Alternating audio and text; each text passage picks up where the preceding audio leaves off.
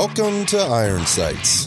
This podcast candidly seeks to create opportunities and deliver impact by sharing the experiences and wisdom of successful entrepreneurs and thought leaders who unapologetically aim to win in health, fitness, business, and life. I'm your host, Scott Howell. Welcome to Old School Meets New School. Tradition meets innovation, and imperfection meets excellence. Thanks for listening and enjoy the show. Welcome back to the Iron Sights podcast. Uh, we are coming in on International Firefighters Day here, and uh, I brought in a really special dude, Mr. Pranay Mungar Malani. Boom, nailed it. What's up? Nailed it. What's up, buddy? It's good to have you here. Yeah, absolutely, dude. So, otherwise known as Smokey Bear. Smokey the Bear. Yep. Smokey yep, the Bear. Smokey the Bear. Uh, he's uh, been kind enough to do a six-hour trek down from uh, actually Oregon. That's right. So you're, you're you're not local, but you do work local, and we're going to talk about that. Yep. Um, and today, so what today? Today, we're, I wanted to have you in here for a few reasons. You know, we have some. It's an interesting uh, world we live in. There are some very few. Oh, yeah. There's like these very few uh, degrees of separation, and it seems like we're connected by like Yeah. maybe one degree in Small world, dude. so many ways, which is, is. which is cool. Uh, so there's some community there. Uh, but today I want to talk about I want to talk about firefighting. Yeah, man. I want to talk about fitness. I want to talk about specifically uh, physical fitness, mental or and emotional fitness, um, and uh, and specifically how that relates to uh, what you do as a professional. Yeah, some of the things you've learned, and as it relates to your past, because you do have a military background, and then moving f- from one type of service into the other uh, with Cal Fire, which Correct. I have lots of questions about. Yeah, shoot away. And. I, I'd love to be educated and educate people on the agency, but specifically kind of what you guys are doing and how you prep and stuff. So, man, there's a lot on the table today. Uh, All yours, brother. Yeah. So Yeah. let's let dude, let's kick this off. So first off, like I said, thanks again for making the drive. no, appreciate it, bro. yeah, it's good to it's good to have you here. You came bearing gifts, which is even better. Always. I'm a bourbon and cigar guy. Boom, there you go. Always. And uh, you came bearing those, Yeah, and yeah. Uh, so I already know this is going to be awesome. Uh, so uh, maybe give me a give me some insight uh, as to kind of where you're. Where did you grow up? Like, who were you as a kid? Like, you're you again. There was some military service. There's the fire service. There's a lot of things there. Let's go back. Yeah, man. I'll, I'll let you start where, wherever you want and tell me some things that may surprise me, and you can t- say some boring stuff in there too. Yeah, no worries, man. Shoot away. Feel free to interrupt me. Yeah, so I appreciate it again. You know, Pranay. Uh, where I start, uh, you know, parents came from India. Okay. You know, grew up in the East Bay here, not too far away from where we're sitting. Um, so they came over here. You know, two younger brothers. Did that. Did the high school, everything like that. So grew up in the East Bay. Um, shoot, man. You know, I, I definitely opportunities to go down the wrong path. You know, I think a lot of us, uh, especially in the Bay Area, you know, outside influences and neighborhoods that aren't, you know, as appetizing as others. And I started off with Boy Scouts, man. Ah, me too. dude. Yeah, Yeah, yeah, me too. yeah. Went up the whole, that whole Eagle Scout, all that. Uh, all three of my brothers, you know, three of us, uh, all Eagle Scouts. That's something I still uh, hold to our hearts. So it's a big thing for me. And through that, I always wanted to be a fireman.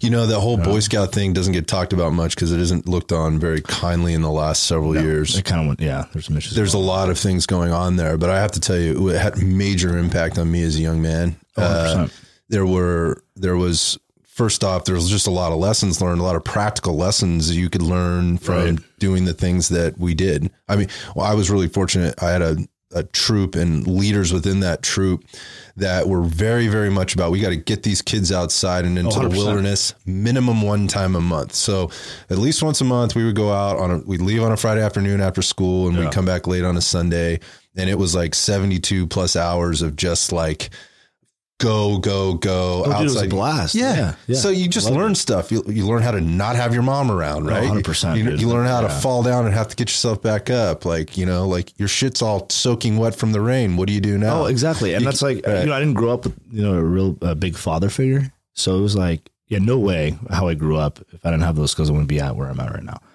But I mean, like, like people skills, you know, like talking about chicks. Yeah. You know, shit like that. You know, it was like, Staying up late, talking about, yeah, talking Yeah, about stuff yeah, that kids should be talking about instead of right, in right, a video yeah, game. I found a dirty magazine the other day. What is this? Yeah. Oh, shit about a Playboy to the camping trip, you know? That's all part of like, growing up. exact- 100%. It's all part of growing up. yeah, yeah, yeah. It was a blast traveling around California. So I was a good part, big out, outdoor guy, but it was a blessing for sure to see like, you know, I, I would have never done this, and I was fortunate enough I got to pay for it and whatever. But trips all in New Mexico backpacking. I did the same. We're talking about Philmont. Philmont, man. Oh man, we did two weeks out there. Bringing it back, dude. It was an awesome yeah. time. It was. Yeah, Yeah. Cimarron, dude. Yes. Cimarron, New Mexico. Yeah, that. for anybody that's done that, that's listening right now, uh, they know exactly what we're talking about. Oh, yeah. like it's it's. I mean, it was a li- it, it was a huge. Uh, I don't want to say it's a life changing event, but it was certainly a very impactful event. It was. Just the whole, the whole thing, the prep, the having to go out there. The there's always a so in for those who haven't been or maybe haven't been on one of these trips. There's always the, the Boy Scouts doesn't run without help from the parents. no, yeah. The, the, the, there has to be s- solid parental or adult support for this thing, and and uh, there's always a couple of dads that probably shouldn't be there but want to be. and, Chill out. and so yeah, so you um, and for multiple reasons, like you're gonna go out on the, you're gonna go out and you're you're you're gonna backpack for two weeks, and you're gonna go through the mountains. There's gonna be weather, and there's gonna be adversity. Oh, yeah. and all this stuff. If you're not fit and ready man. for this shit, like it can it can No, I was. I look back and now, like wo- work stuff, which we get to, but I was like, yeah, there were some times back then I was like 16, 17 years old, getting my ass handed to me. Yeah, totally. Going up that fucking hell. Right. was, ah, damn. And well, again, life lessons, Right, right, life lessons. And so you you mentioned, sorry, just kind of getting on the Boy Scout thing, Yeah. but having this, there were times where you could have chosen another path. Uh, you want to expand on that a little bit? Oh, I mean, you know, I didn't grow up, you know, too far away from Oakland. Okay. You know, Richmond, all these Bay Area cities, and I'm sure if you're listening to these, you know, San Francisco, obviously, San Jose, things like that. Uh, so I definitely had some friends, you know, in low low places like we all do. Mm-hmm. You know, I definitely dabbled in going down that wrong path. But luckily for my mom, 100% credit to my mom and grandmother, since she raised me, Mm. um, you know, got me into that Boy Scout program. And I mean, I've still talked to a lot of my good friends from there. Oh, is that And right? I think, yeah, it, I credit everything, you know, second to God, uh, you know, family the Boy Scouts for sure, who shaped me as a man who I am right now.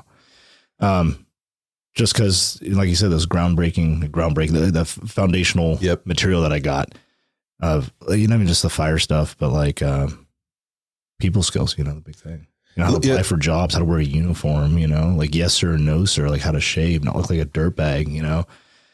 I see people now, you know, it's everything's from childhood, childhood trauma, everything like that. So I can't necessarily blame that individual for the way that they were Mhm. they were raised. But I definitely could be fortunate and be like, mm, no, maybe I shouldn't say that. Maybe you know. So Yeah, there are outlets, and in at the time for me, it was certainly Boy Scouts, and then there was sports, and Right. for different people, there's different things. Uh, but yeah, no, I hear what, I hear what you're saying. I mean, I certainly had quote unquote friends that uh, I could have hung out with more. absolutely, that didn't wind up in such great situations and that would have put me there. So I think I get it. Yeah. But but again, having the basic skills to be able to make a solid decision about doing something or not doing something and then going home at the end of the day and feeling good about it and and uh and and being kept busy. oh, yeah, I, dude. Every weekend, I felt like it was like high school, and I was like, oh, some scout trip to Mount Diablo, Right. or Mission Peak. Something's happening. you know, we're going to Big Sur, some Yosemite. You know, You know, one of the things that I that, that was big for me during that time, and I credit hugely to the scouts, was the the the leadership lessons because you learn, you, you know, as as you come up, there's kind of ranks within the scouts. Yeah, you, know, yeah. you have your, your you- yeah, you have your patrol leaders, and you know, then there's people that are in char- charge of that. Um, you know, going all the way down to the Cub Scouts, they have these little things, but you learn about good leadership. You learn about poor leadership. You might have the opportunity, and that's one of the things this provides you to to be in a leadership position and make some mistakes, Yeah, right? exactly. And but also be rewarded for doing a doing a good job. There's so much of that I think is lacking now, you know, for our, for our kids. So It, it is, and I I see that you know in my profession now, quality of people we're hiring. Um, you know, there's some issues, you know, but you can't be that person who always just blames. You know, you got to eventually fix it. You try to I mean, be part of the yeah, I mean, solution. this is our society right now. You know that the, the iPhone, Snapchat, Twitter, bait, whatever, Instagram that we're all on, but it, it's there, so we got to use it as a tool. So it's not so much now that we have to. You know, I grew up with hard asses in the fire service and law enforcement and military. The guys that were really like beating you down, things like that, which is fine to a point. And now it's like you can't do that to the next generation of new and upcoming mm-hmm. firemen coming in there. You just can't. You just got to, you know, change your leadership styles a little bit differently to capture it. Because you do that, they're done. They'll quit. I tried that right in the oh, fitness yeah. business for a while, and I recognized it just didn't going to work. No, and you don't want to lose them because they, they could be some quality firemen out there. However, you just need to capture them and lead them in a different way. You have to adapt. know? Yeah, yeah. for- use for sure. technology to your advantage. You know, like, Yeah, hey, I'll tweet you from the bathroom or something. yeah, get on the fire engine. We're gonna get a call. I'll tweet you. You know. Yeah, so they, I mean, the scouts is like a pathway, right? And it gives you a certain period of, of your life. And those are very formidable years, you know, to do some things, get some experiences or whatever. But eventually it ends and you're Yeah. not doing it forever. So you, what happens as a young man? What do you do next? Yeah, yeah. After that, uh, what is it? When we are eighteen, you know. So Yeah. I, I kind of wanted to give back to that. Concurrently, at the same time, um, I got into like the Explorer program. So I started with the sheriff's office here in the East Bay. Did the volunteer search and rescue thing, which is Mhm. cool. You know, got to go on hikes and you know legit search and rescue people throughout the Bay Area and in California, mountain rescue stuff. Okay. So got into that a little bit, was kind of honed in the Boy Scout stuff. I wanted to do the firefighting, so became an explorer firefighter, you know, Okay. um, San Mateo, right across the, the bay. So did that for a little bit. And through that whole time, I wanted to be a fireman super bad. So I, I took these classes, went to a community college here in the East Bay, Las Positas and Livermore out here, did the fire science program. So a lot of good friends from there. One of my best friends still works. I think there's a group of us that are all firemen throughout California. Cool. Uh, yep, did that and got hired my first firefighting job right out of high school. So having to work odd and end jobs, you know, throughout high school, things like that. You know, Target, In and Out Burgers, know, stuff like that. And, So you got uh, hired on young. yeah, eighteen. That's, that- yes, that's not common. no, it's not. And, and I um, actually graduated high school early because a lot of people were like, "Hey, where did you go? You weren't the senior ball." So I actually went to like independent study my second semester of my high school career. So I got the job offer for the National Park Service. Wow. And as a seasonal wildland firefighter down in Sequoia, Kings Canyon. Okay. Not Such a a- bad place to be. No, it was gorgeous. It was gorgeous. Yeah, Yeah, I was definitely blessed. And but he was, you know, I graduated. What was it? High school, June, July, something like that. Mm-hmm. June. Well, the job offer came through in like April, and the captain hard ass. He was like, "Well, May first is your start date." So, Captain, I'm still in high school. Said, "I don't give a fuck." Literally, what he said. I don't give a fuck. I was like, "Do you want the job or not?" Oh, let me call you back. So I was like, what do I do? How do Right. I graduate high school? So I went to my high school counselor. I was like, I need to drop out or something. You know, I want this job. She's like, well, you can go to independent study. So I did that. So I went to independent study. Of necessarily dropped out, but went to the independent study program and did my homework at home. Turned it in for a week. You know, bullshitted my way out of there. I was like, oh, was done. I Just getting through the last couple months. Yeah. Yeah. So I graduated high school in March, and then boom, went right into work. Wow. Yeah, or Mar- uh, excuse me, uh, early May. Gotcha. Yeah, yeah. It's almost like a week before I started. All right. Tell me about that job as a young, barely 18 year old. I mean, you're a kid still, man. Ah, yeah. I mean, some yeah. How does how does that all work? Like, Uh, talk about that experience. I mean, this is the dream, the quote unquote dream job, Dream- right? Yeah, or at least Well, a step to it. yeah, what I think was- I'm, I'm uh, fortunate I'm in a dream job now, but dude, so the next oldest guy was like 20, 29, 30. There's a lot of years in. yeah, there's a lot of years, and like the cap, captain was 40, you know, 30, and I'm like, I can legally drink. Yeah, you can't even relate to these guys. I'm sure. No, dude, I was like late to work my first shift. I got yelled at. I didn't know what to do. You know, like I didn't know. I knew physical work, but not like that physical work.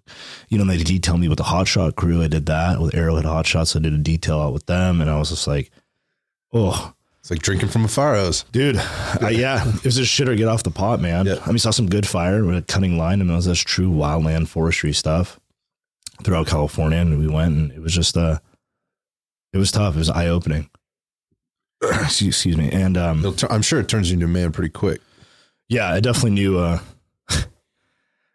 yeah, yeah, I definitely found out some things over there, dude, and I was just like, "Whoa!" Did, did anybody? Was there anybody in that in that experience to sort of put their arm around you and went, "All right, dude, listen, if you're going to survive this thing, if you're going to make it through, like you need to stick on my hip, and I will show you what to do. Don't ask me questions. Don't be an idiot. Yeah, Hundred percent. You know, it's funny. So I'm having like my first first time I really got fucking hammered, dude.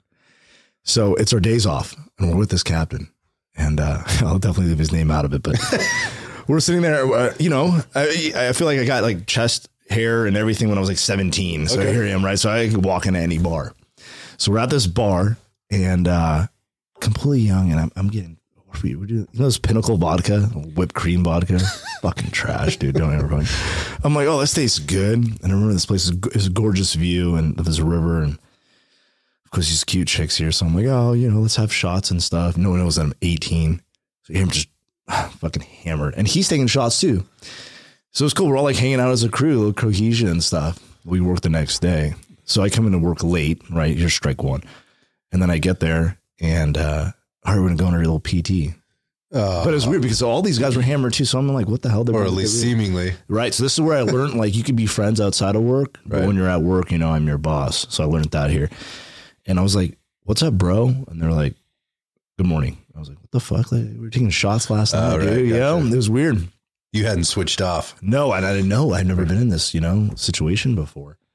I'm so young, just graduated high school, and then uh, I go out and we we hike this peak, dude. It's rough. It's like 800 foot elevation gain, and I think it was like just under a mile. So it was pretty steep with our packs. Threw up, dude. I was tits up, done. I was like, I'm tapped out. So here I am, uh, just like fuck, whatever. They're pissed, like they're angry at me. So, so I get back and get called in the captain's office. He writes me up. Write me up from the first little write up ever, you know, um, for uh, like not being prepared Mhm. at work or unfit for duty. That's what I'm looking for. So he's like, all right, now this is over. I sign it. And I was like, hey, man, if you're going to drink like a man, you better work like a fucking man. And that's what it was. And he was like, I'm here That's and I was as hammered as you, but I knew when to shit shit off. And I was like, but we were drinking together. So you could have left any fucking time last night. You Fair enough. Yeah. So if you can't handle your liquor, don't drink before work. And it's like, I'm here, the engineer's here, the other firemen's here. We were as hammered as you are. We're all here working. We didn't throw up. So if we got a fire this morning, could you have done your job properly? I was like, no. There's the reality, right? Fuck, dude. And I was like, fuck, I'll always remember that. Mm-hmm. You're going to play with the boys, you know? Better work like the boys too. So I was like, all right, well, fuck. You know, All right. life lesson, dude. So it's a big thing for me. So And the cap, so this captain, like, uh, uh, this was a lesson. He didn't necessarily put his arm around you, but he was fair but firm with you on, Oh, yeah. on how it was going to be. And if you don't have that, if you don't get that, somebody could have done something. New. He could have fired you. Oh, easily. Yeah, could have Yeah. fired you. Or he Yeah. also could have. He also they also could all laughed it off, and then you do the same thing again some other time when it really matters. Right. Yeah. And, and unfortunately, how you look at it, like I, I had a lot of kind of lessons like that in my early, you know, adult career. I didn't, I just never had that. And I think part of that was that I never really had a dad where I was growing up. Okay. Maybe pops could have, you know, put his arm around me. All right, here you go, son, you know? Um, so, uh, yeah, you know, it, it was a good lesson. I always remember it. Yeah, so you go through, and now you're. I mean, uh, we we use the term, and I've used I use this term a lot. Like you, when you're taking on information, you're learning at just this spot light that. speed, you know, pace, which is Yeah. like you're drinking from a fire hose. 100%. Um, I gotta imagine this first. I mean, how long does this go on for before you feel like you're settling in? you know, I'd probably say like my second fire season. The first was just Okay. so. So not only it is it learning st- clocking out uniform stuff like that, and I had that basis, you know, for the explorer stuff, and um, you know, through Boy Scouts a ranking, right, patrol leaders and things like the whole. So you kind of understand the hierarchy. Exactly, exactly, which is good. But I, I'm here learning the job too: fire behavior, weather, topography, and that's it was just only wildland fire, so it wasn't like added to the other stuff that I do now. But uh it was a lot, you know. It was like holy fuck, this And- fire, you know. And most people, I mean, correct me if I'm wrong, particularly now, most people go through a fire academy before they get hired on as a firefighter, correct? Correct. Uh, yes, there's different types. I'd say um, the federal government. So you have like five Okay. federal firefighting agencies: uh, the National Park Service, United States Forest Service, uh, Bureau of Land Management, uh, United States Fish and Wildlife Service, the Bureau of Indian Affairs. Okay. So uh, all four of those, with the exclusion of the, the Forest Service, is underneath USDA. The rest are underneath the Department of the Interior Okay. and uh, basically protect federal like watershed, the land. So not necessarily like structural firefighters, not necessarily EMTs, basic CPR and stuff like that. But they're the, when you see like the wildland firefighters, beards, hot shots out there cutting line, and that's a, a federal thing. So all fifty states and Puerto Rico as well. So, um, to become qualified for that, it's a uh, class like S one thirty, S one. There's all these different classes that you can take. It's about eighty hours to get qualified as a wildland firefighter. Okay. So you don't necessarily have to go to a true okay. Gotcha. fire academy. Okay. Yeah. Ya. Unless you want to work for another department. For some other type of agency, like a city or Correct. county type or agency. Cal Fire, yeah. Gotcha. It's an all, all risk is what that is. I mean, just going to a, you know, academy, which I later did.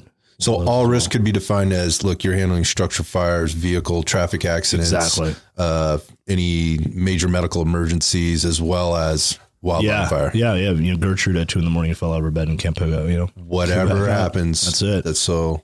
What you call that again? All all risk. all risk. Yeah. It's a big it. thing. All risk. Okay, Everyone says that. You all risk. Yeah. Okay, so if you're working all risk, you got to go to an academy, Correct. right? Yeah. EMT. Are all academies created equal? Ooh. You know, you asked me if I, eh. I mean, there's academies in the state that are kind of like, so there's a state standard, Mhm. right? When it's meet the minimum I know what that means, but Yeah, that's the not what I asked. Yeah, the state standard. No, you know, dude, I like my academy, but some, uh, dude, there's some I wouldn't go to. hundred percent. Yeah, someone like uh, I see the instructors are teaching in the area, Mm-hmm. the type of people they push out, and then some on the other extreme that you hear like, oh, I'm from this academy. Like, okay, but you know, Gotcha. Yeah. So just this week, we had one of our longtime coaches here, Krista, graduate from uh, one of the local academies. Super proud of her. She's been working super hard. She finally came out of that. She's, yeah, I think she's headed into. Uh, I think she's headed into medic school. yeah, that's pretty common. A lot of people go that route. Yeah, and I just go straight into medical school. I, I mean, Uh, she's been so busy. I haven't seen her hardly at all. Oh, And it's- yeah. pops in for an hour or two here or there, and then with a client, then she's gone. She's just been going. She's been going nuts. But yeah, Oh, it's a bitch. It's one of the one of the best career. I want to say the best in my you know my opinion. I love it. Best job in the world. However, finding a fucking job is a full time job. yeah, that's what it's I've been. That's bitch, what I'm, dude. I've That's what I got from the graduation ceremony Ugh. is how tough and competitive it is. and that's why it's so nice. The class A's, the bagpipes, you know, because we're finally there. Like every time I, So when you get there, yeah, yeah, dude, you made it. You know, but you know that's the start of your career. You know, the firefighter academy. Yeah, you just Now it's like you walk into the firehouse. Like, now the learning really begins, which is where we were a minute ago Right. with regard to your sort of your journey through this Yeah. through this time. So Um, so you hadn't been through an academy. You're going through. You're being. You're becoming certified as uh, firefighter, fire- wildland yeah, firefighter. wildland stuff. Yeah. Okay, and how, where does this go? so after that, um, did that few seasons. So wanted to check that out. And then I, I was taking a bunch of classes, kind of booster up the resume a little bit. Um, you know, so that, so then I went to a fire academy. You know, I went to Lake Tahoe Okay, uh, Fire Academy in South Lake. So lived up there a little bit. not a bad place to be. No, gorgeous man. Yeah, I worked at another part time job in Reno at the same time. So I was working up there, two different jobs. Um, still work seasonally, work for like uh, the state parks, cleaning up shitters and stuff Right. like that, just to pay Just the to bills. stay in yeah, the, just to get out. stay a in the mix bit. though too. I'm sure. Yeah. Absolutely. I worked there as an EMT a little bit. So then I went to EMT school, fire academy. And then I was like, all right, you know, let me uh, apply again. Um, so now I had the, the fire academy certification. I had the EMT, I had the rescue certifications. I'm going to go work for CAL FIRE. Okay. So they had seasonal firefighters they're hiring. Um, When is this? Give me a timeline. oh, I'm looking at 2012 and a 12. Okay, gotcha. Yeah, and a 12. Yeah. All right. So this is ten years ago. Yeah, yeah, it's been a while. And um, got hired with Cal Fire. So did the application process uh, through that, submitted all my stuff, did an interview, Okay. station visit, suit and tie, bringing in ice cream to the guys. this thing shit you got to do. Then you got through it. Yeah, yeah, it was a lot, man. It's actually my buddy and I, he works for another local department in the East Bay right here, one of my best friends. And uh, Cal Fire's divided up into 20, 21 geographic areas Okay. based by counties. Uh, and uh, we drove, literally, he drove Southern California and I drove Northern California to each of the 21 Cal Fire headquarters to drop off applications. Just to fucking and, and to and to have face. oh, yeah, dude. Yeah, for sure. I mean, we, we came in and uh, resumes and uh, went to Kinko's. We spent like fucking 150 $200 at fucking Just or FedEx office, I guess it's called, right, or whatever. But it was making copies, like all laminated, you know, card stock, fucking $200, Right. you know, paying gas. He drove his car at the time. He drove his, my little Honda at the time. So, hmm Um, yeah, and uh, you know, did that, so got hired. So back to Cal Fire. So you're going with Cal Fire. What Uh-huh. I understand, correct me if I'm wrong. I understand Cal Fire is like it, the agency itself is massive. Disgustingly big. It's so big. It's what I, I think it's the biggest fire agency in the country. This was second largest Okay, to, now. to what? New York FDNY. Oh, okay. Well, that makes that makes sense. Just Yeah. the density of population and the Correct. stuff that are dealing with out there. That that makes sense. I mean, there's a firehouse in every corner of New York City. Yeah, yeah. I mean, it's pretty pretty common. I mean, like just like here in San Francisco, right? It's Yeah. what, 49 square miles, and they have 51 firehouses, right? Yeah, something yeah. a quarter mile there's a firehouse. Yeah, it's it's uh so I, I get that. So Yeah. anyway, it's a very large state, massive agency, right? Right. Uh I think comparably like going back to New York thing, it's the same with the police department. You know, police department there's massive Oh, huge. Yeah, like, Chicago and like LA and then, you know, you know anyhow, in Texas, I think Dallas has a pretty big department too, but I digress. What I was getting at is this is a huge huge agency. Yeah. And so and they work with a lot of other agencies. We do. Yeah. So you chose Cal Fire because you wanted to be all risk? I did, and actually, you know, uh, back up a little bit. So my Eagle Scout Boy Scout project, right? Okay. was actually with Cal Fire. So I kind of knew I always wanted to work for Cal Fire. Ah. Yeah, yeah, it was out here in the East Bay. I painted 47 fire hydrants. Uh, that was the Eagle project. Yeah, yeah, with Cal Fire. So it's one of their jurisdictions.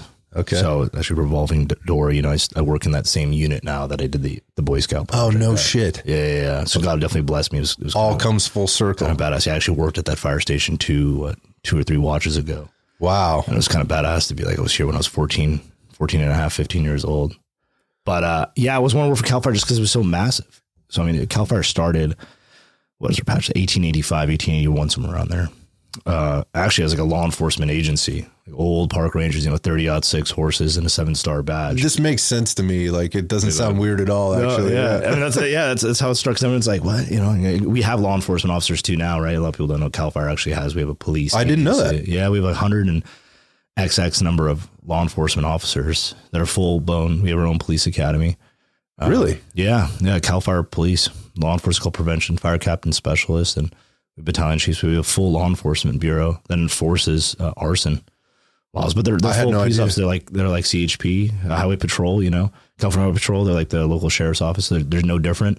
They're out there doing traffic stops, red and blue lights. You know, Where? Like just in um, like BLM land and things no, like I mean that? not so much BLM. Land. That's, That's, that's, federal. That's federal, unless like cross deputized to work. And That's what I would be asking. power. Like, I mean, I don't, I have no idea what federal, you know, agencies like what they have in terms of manpower to do that. Do they rely on Yes. state agencies or whatever? there's areas that they do. Um, so I guess look. So going back to I guess the California, this probably make a little bit more sense that uh, it started out as uh, you know the old like forestry fire wardens out there, Mhm. and they developed a big fire department. So there's a, three different types of land property, I, I should say, in California.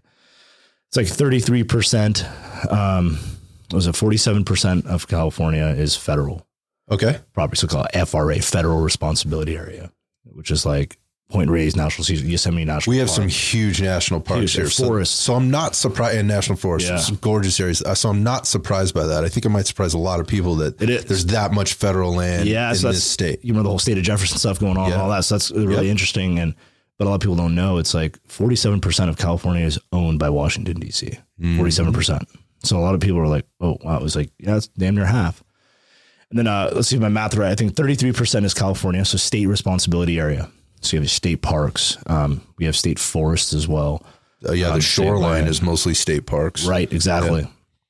And then uh, 20%, is that right? Just go to 100? 20% is private. So it's local responsibility area. And that comes into billing and who responds to what for fires. And Got you. City of San Francisco, County of Santa Clara, things like that. Yeah, so we have like kind of these like little fringe communities or areas just on the outskirts of kind of the major city limits. And it's interesting, like the local PD doesn't respond out there. The highway patrol does, or the sheriff's office Right. does, or Cal Fire does. Yeah. Same thing. Yeah. And, Yeah. and literally you're talking a mile, you Oh, know, yeah. from like wherever the line is. Oh, there's- there's a line. There, there's 100% lines. Yeah, on our, There's a on line. our computers and uh, in our in our fire engines and ladder trucks and everything like that. There's a line. It's called the mutual threat zone. That's a term, the MTZ.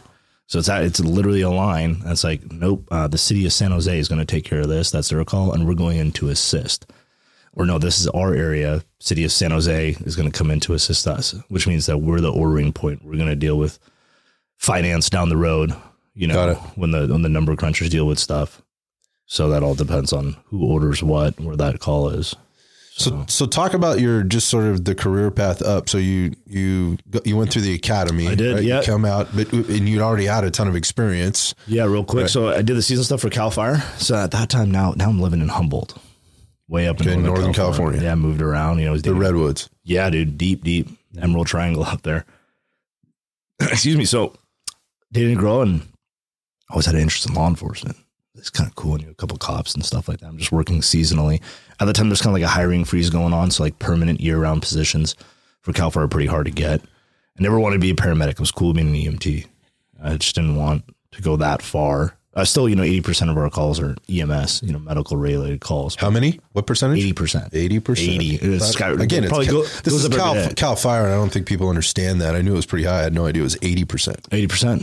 Yeah, and, and you know that's the big thing with uh, we get- we'll get to that too. It's you know Cal Fire is not like yeah, it, you know California Department of Forestry and Fire Protection. Forestry is in our name. That's that's where our roots is. But um, I don't forget what the percent is. It's over fifty percent of our calls are municipal. Hmm. So it's we're definitely an all risk department, no different than you know San Jose City, Right. LA City, Chicago City, what we do. But um, went through POST. I went to police academy. Put myself through police academy. Up in Humboldt. Yeah. Yeah. Community college up there. So I went through another academy. I should write a book about going to academies here. Fuck. um, so after that, I went through that and uh, became a deputy Northern California community up there for sheriff's office. For the sheriffs. Okay. Yeah. Up there. Uh, it was cool. Did that for about a year, but you know, it just wasn't for me. So things came up again, probably some maturity issues. Just fully being honest, I was like, ah, you know, I was, I was super young still. Wanted to check it out. It, it definitely wasn't my path. It was fun. I think I want to do it because it was fun.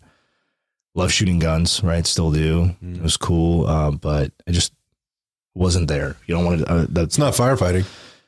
No, it's not running into a burning building, No. man. Yeah, it was like it was, it was a different type of rush, but it was more just, you know, like so many buddies who are in law enforcement. Was there- respect nothing against the, the job itself? It's just me. I just Oh, no, I hear you. Yeah, that, Yeah. That, that puzzle piece didn't fit in. I'm not getting that from you at all. Was there Yeah. like uh, was there like an incident or like one thing where you just knew you went home at the end of the day, go, or this was happening at this particular time? You go, nope. Or, Uh, no, or did you kind of know right from the beginning once you got on the street and you just held on? Like- yeah, I kind of it kind of held. I feel like most people know that they know internally like this is this doesn't feel right. Something's not. Yeah, I mean, right there's some guys who I worked with who were cool, and like some guys I wasn't a fan of. You know, it just there's, there's it definitely could have been that that agency that I worked for. Little politics. Yeah, man. And so it's like I try not to dive too much into it, get sucked into that shit. Okay, we don't have to, but but um no no no it's it's like uh in general speaking you know it's like no one wants to you know you just get sucked into politics and stuff wherever there's politics in my department right now and everything like that and It's it hard. sucks Yeah, it's so it's hard. like who knows what happens I, I strong believer things happen for a reason god put me in different places you know to learn those and resiliency to bounce back from it so I was like I did it it was cool you know met some good friends and I was like eh you know what you know what I'd say it was dude I, I went on a couple calls I'm really going on this water rescue call and uh explain this. What's this? So what's happening? so, so we get a call um, for a person trapped in the water. There's volunteer fire departments around there, and uh, there's there's a Cal Fire station there as well. So we get the call. I remember going driving lights and sirens down this highway, curvy ass highway, and seeing a car flipped over. This is a car flipped over, in the water. Yeah, yeah, like in a lake, in a river. river, river. Okay. Yeah, so car was flipped out in a river. Um, and I remember going up uh, because they, oh, you know, you have water rescue training, so they gave me actually a wetsuit, even as a law enforcement officer and stuff to go. Mm-hmm. and do like the firefighting mode kicked in. So the rescue stuff kicked in and the fire department came. I do remember that. And uh this Cal Fire engine came screaming up.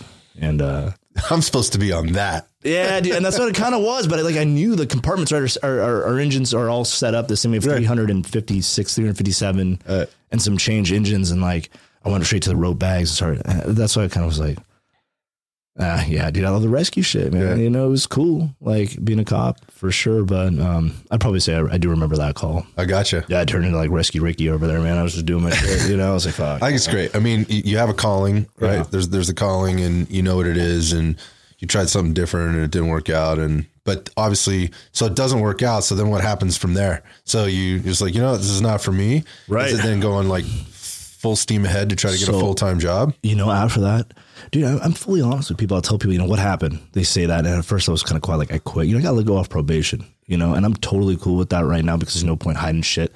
And it's like, so that was a huge like, fuck, dude, I got to let go. I hate to use that word fired. Oh, you were dismissed off probation. Let's, let's quit the bullshit. Got fired, right? So I was like, okay, well, what do I do now? Not a big deal, right? It wasn't like anything crazy. It was just maturity issues, you know. It's just it just wasn't for me. Didn't fit in. Um. So here I wanted to, you know, I want to try the military thing. Enlisted. Okay. I enlisted.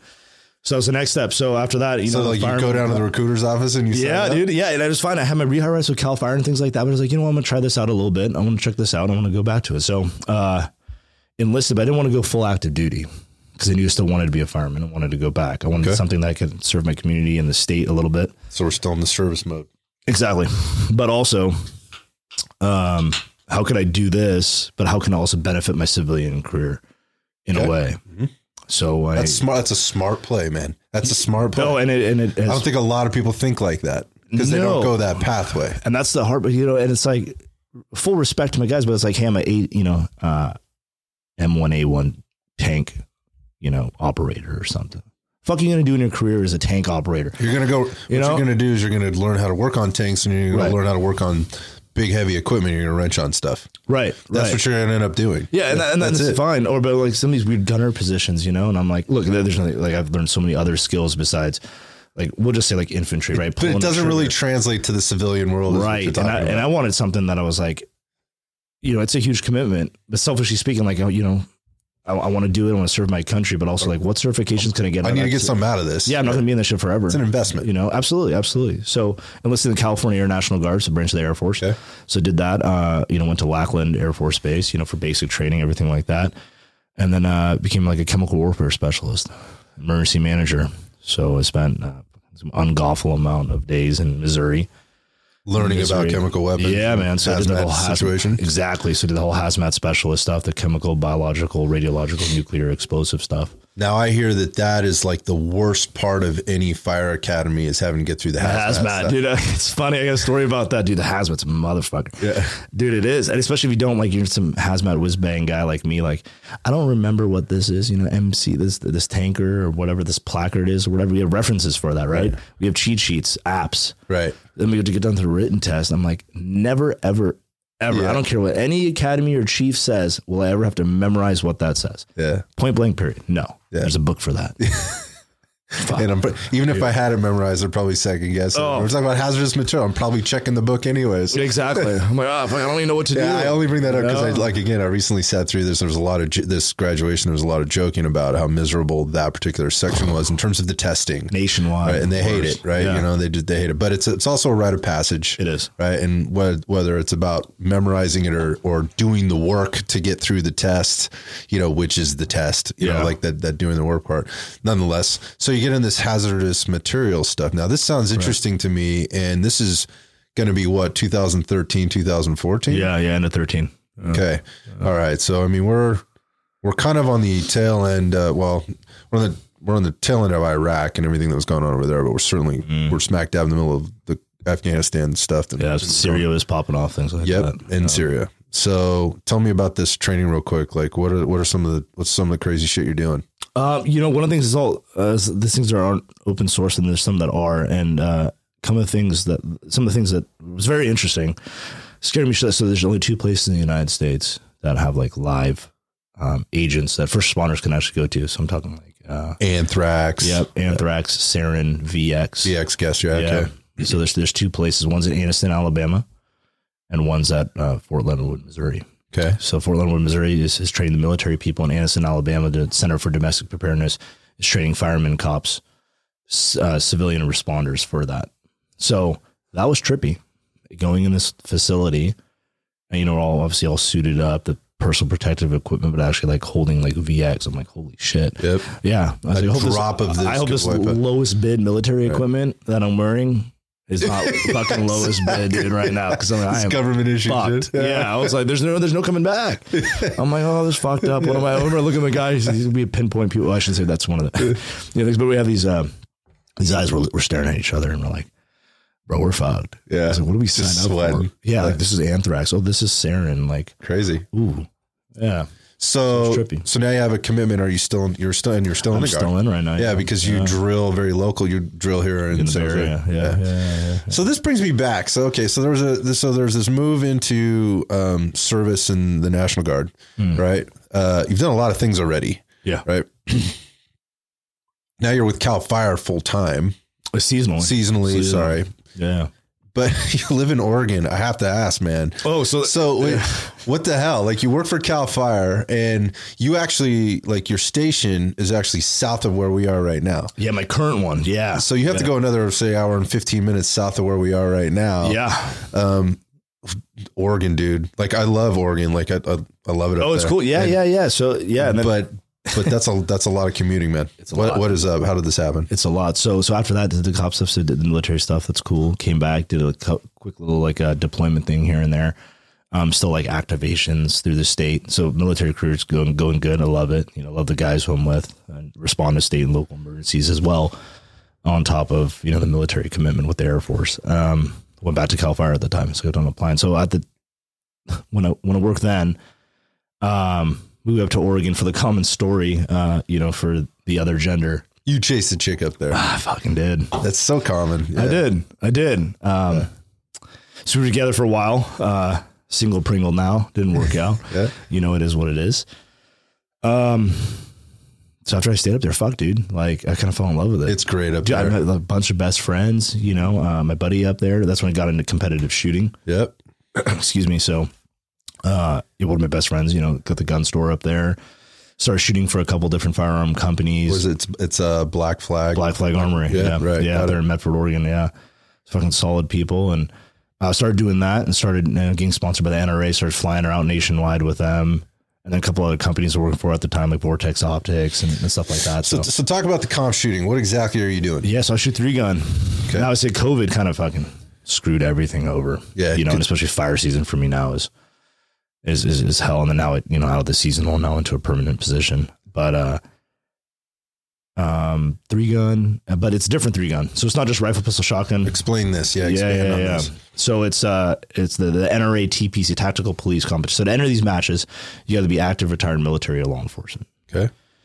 Uh, through that, um, so it's shooting three gun, but your rifles cannot be like fucking crazy blue, red. They all should be duty approved guns that you would use actually in a law enforcement military situation. right. So we're talking carbines. Correct. Yeah. So so the AR world, um, it's like 16 inches, um, minimum or 14.5, like pin and welded rifles, 30 round non-suppressed. correct non-suppressed just to pick up the shot timer um red dot or um you know low power variable optic one by Okay. six one by eights things like that Okay.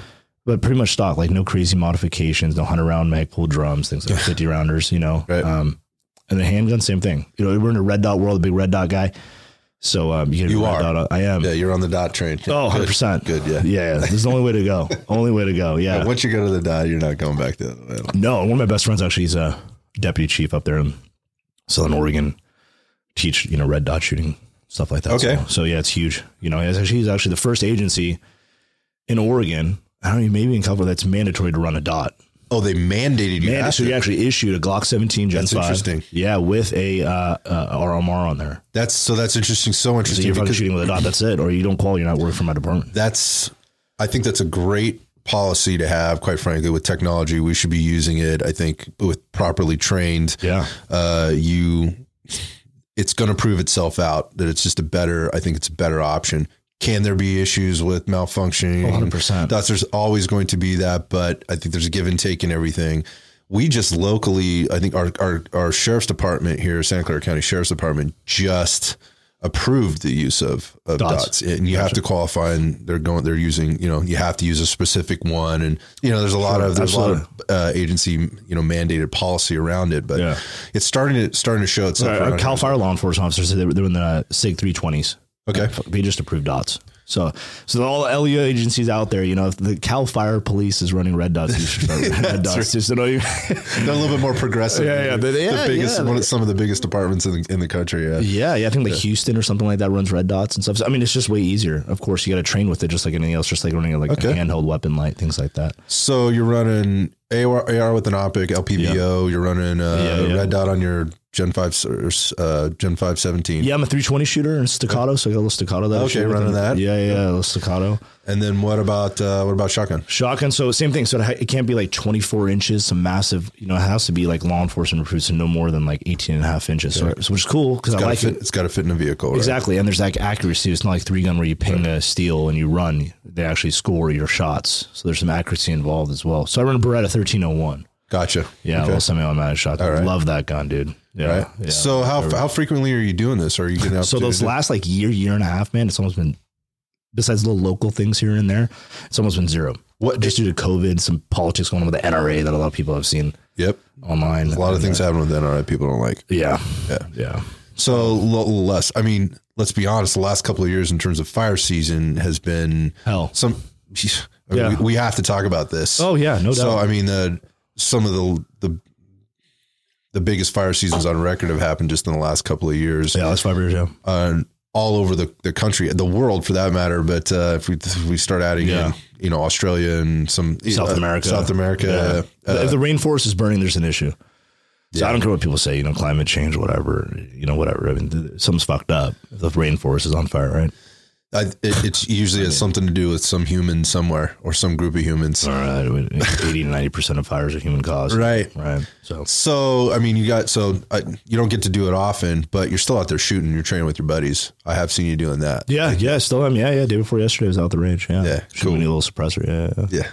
Yeah, yeah. That's another reason I'm staying in Oregon. Oregon. Oregon, Oregon, exactly. Free Oregon, state. get away with Free it. Well, for now. I'll have to come up and visit. Oh, yeah, 100%. yeah, a place to stay, dude. Yeah, yeah, I got some toys up there. So let's talk about uh, let's, talk a little bit about firefighting and just kind of what you've experienced. I mean, you've done a lot of things now, but I want to talk about the firefighting thing and maybe bring some light to what it's like working for Cal Fire and some of the, again in, in these last couple of seasons, I would almost compare it to, and this might not be a fair comparison. I have no practical experience in No, any of this, so. I'm going to try and kind of maybe draw one, and that is like you can train, train, train, train, and train some more. Yeah. Uh, but no, none of that training is going to bring to you the kind of uh, the kind of knowledge that you're going to get from being just enveloped in whatever the situation is, right? So it'd be like Nailed it on the fucking. you know, if yeah. they go, if you're a, if you're a special forces operator or you're a law enforcement guy or whatever, and you're doing all this training with your buddies in these controlled situations, nothing will test you more than an ops tempo, right? Or a fire Yeah. season that goes, it just seemingly will not stop. Yeah, I mean, like, you have to get your shit pushed in, dude. This is it. Yeah, so that's, it. Another you- good you way just- of looking at it. Yeah, you just have to. You know, you're just gonna get bent and go fucking tits up on a fire. That's it, dude. And so talk like- talk about how that you know what what you saw, and then I want to talk about what maybe has changed and how we prepare, maybe the same or differently going into because right now when this pod we're we're we're, we're doing this podcast in the beginning of May. Yeah, we're right, here, right. on I mean, so the fire season is yeah, we're especially the San Francisco Bay Area, and so we're Right popping, now. popping fires already. So right now. So I want to talk a little bit about what's being, you know, how you prep and how you stay ready.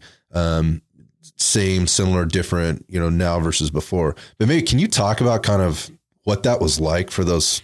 I mean, 2020 was insane. it was was nuts. I mean, and then it got into 2021 too, but 2020 was crazy. Yeah, dude. So I was actually on a on a date, dude. I was in 2020. I was actually in Southern Oregon, and I'm sitting there. And I, I looked at the weather. You know, we kind of nerd out every day. We kind of check the weather, lightning, shit like that.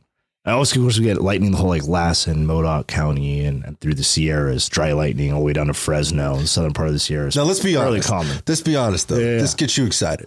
Oh fuck yeah! Uh, You're a firefighter, right? absolutely, dude, you- absolutely, yeah. Nothing makes you happier than go and. Well, let me digress. I got you. bit. People lose their homes because there's a lot of tragedy that comes with these. Yeah, and I see it like um, how should I, so like the Forest Service is money involved, right?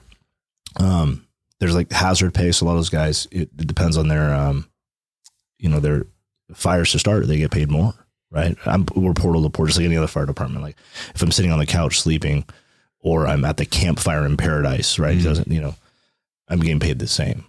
So I see that I get excited. I'm like, fuck yeah, this is gonna be a good fire, but also like I'm fucked. I'm working like 100 days in a row now. Right. So I'm like, god damn it. At the same time, Right. I'm like, yes, but Life like, is over for a bit. Yeah. Yep. Goodbye, honey. Right. Or whoever. But I'm this date and I'm looking down and I'm over there like I'm coming into work late the night before. I forgot what I had something going on the day before. And uh, I'm over there by like Hornbrook, Siskiyou County, McCloud, right? I 5, Pikes to Mount Shasta.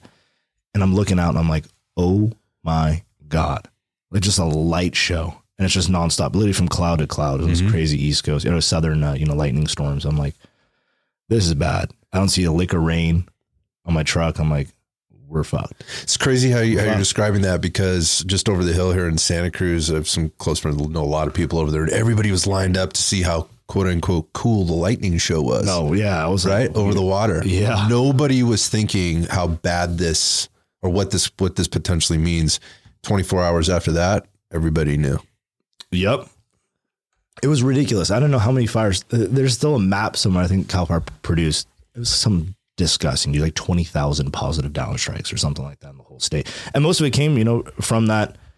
Uh, you know the the four corners of the United States and the wind, how it, it comes down that whole north wind down the I five corridor. So all of it got hit pretty much northern California. I think the lowest fire we got was somewhere down in Ramada. Within a month, there were, within a month there was like over 250 fires burning or something like that. Yeah, more than that, I think. Yeah, well, put in retrospect, it's like we have so state funded. We have like 356 state funded Cal Fire engines that you see driving around, right? And uh, then we have contracts on top of that, like the city of Pebble Beach, Right. Riverside County. Fire Department, right? They're contracted. City of Morgan Hill, right down the road. Um, there was like two engines not committed. There's one sitting in Redding and one sitting like San Luis Obispo that were not committed to an incident. Hence why we saw Big Sky, Montana pulling in Gilroy Right. you know, Billings. They were coming from all New over the Jersey. Yeah, Department of Forestry flew an engine on C5s and country. bringing in C130s. guys from like Texas. Texas. Yeah, they drove over, man. They're Yeah. trading patches with a guy from Dallas Fire Department, Crazy. downtown San Jose. Crazy. You know? Yeah, I mean, it was insanity. So Oh, yeah. it was, it was total 40, insanity. 48 days. Yeah. I mean, for a large part of the state and the metropolitan areas, at best they were mildly inconvenienced. Right? We're talking we're talking COVID, so everything was pretty much on lockdown at that point when those things were happening. Everybody was stuck inside, but they'd go outside and it was orange, right? Like you couldn't see across the street. There was smoke everywhere. The air Right. quality was Right. really was really poor, but that was pretty much it. What's the reality of it for, from where you were standing? It, it was it was bad because we can get to the, the you know, definitely the mental health part for sure. Cause Yeah. that- that- That's a- where I'm trying to go. Yeah, I had it for sure a, a big life changing event that happened after that fire season. And um it's fucking terrible, but open book, man. Like California used to be called C- Cal Fire used to be called CDF, right? Mhm. Back in the day. California Divorce Foundation, right? That was a nickname for it. Terrible, terrible. I think we've changed that as a department from starting from the academy down below. There's one captain, uh, Captain Honore. I'm drop his name real quick. Definitely an influential man. We'll get into the whole thing about yoga and mental health and wellness, this TRX stuff, the rogue stuff that we implementing that like at the academy for the permanent company officers, academy that just graduated through for the new engineers, new captains, battalion chiefs, everything like that, who go to the state state academy, right? So I went to another academy, another 14 weeks, uh, just south of Sacramento, but implementing all that now. So when we were there, um, like it was bad. We had people quit on the fire line, things like that. But it's only just us talking to other buddies from different local government departments, even in California. There's staffing's an issue. Everyone's hiring. And um, again, there's different socioeconomic classes. But like, dude, there's fucking jobs out there.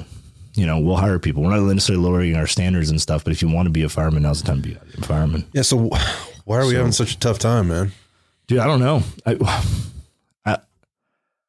don't know. It was the whole the COVID stuff, the the free money going out there, which was great. Some people needed it.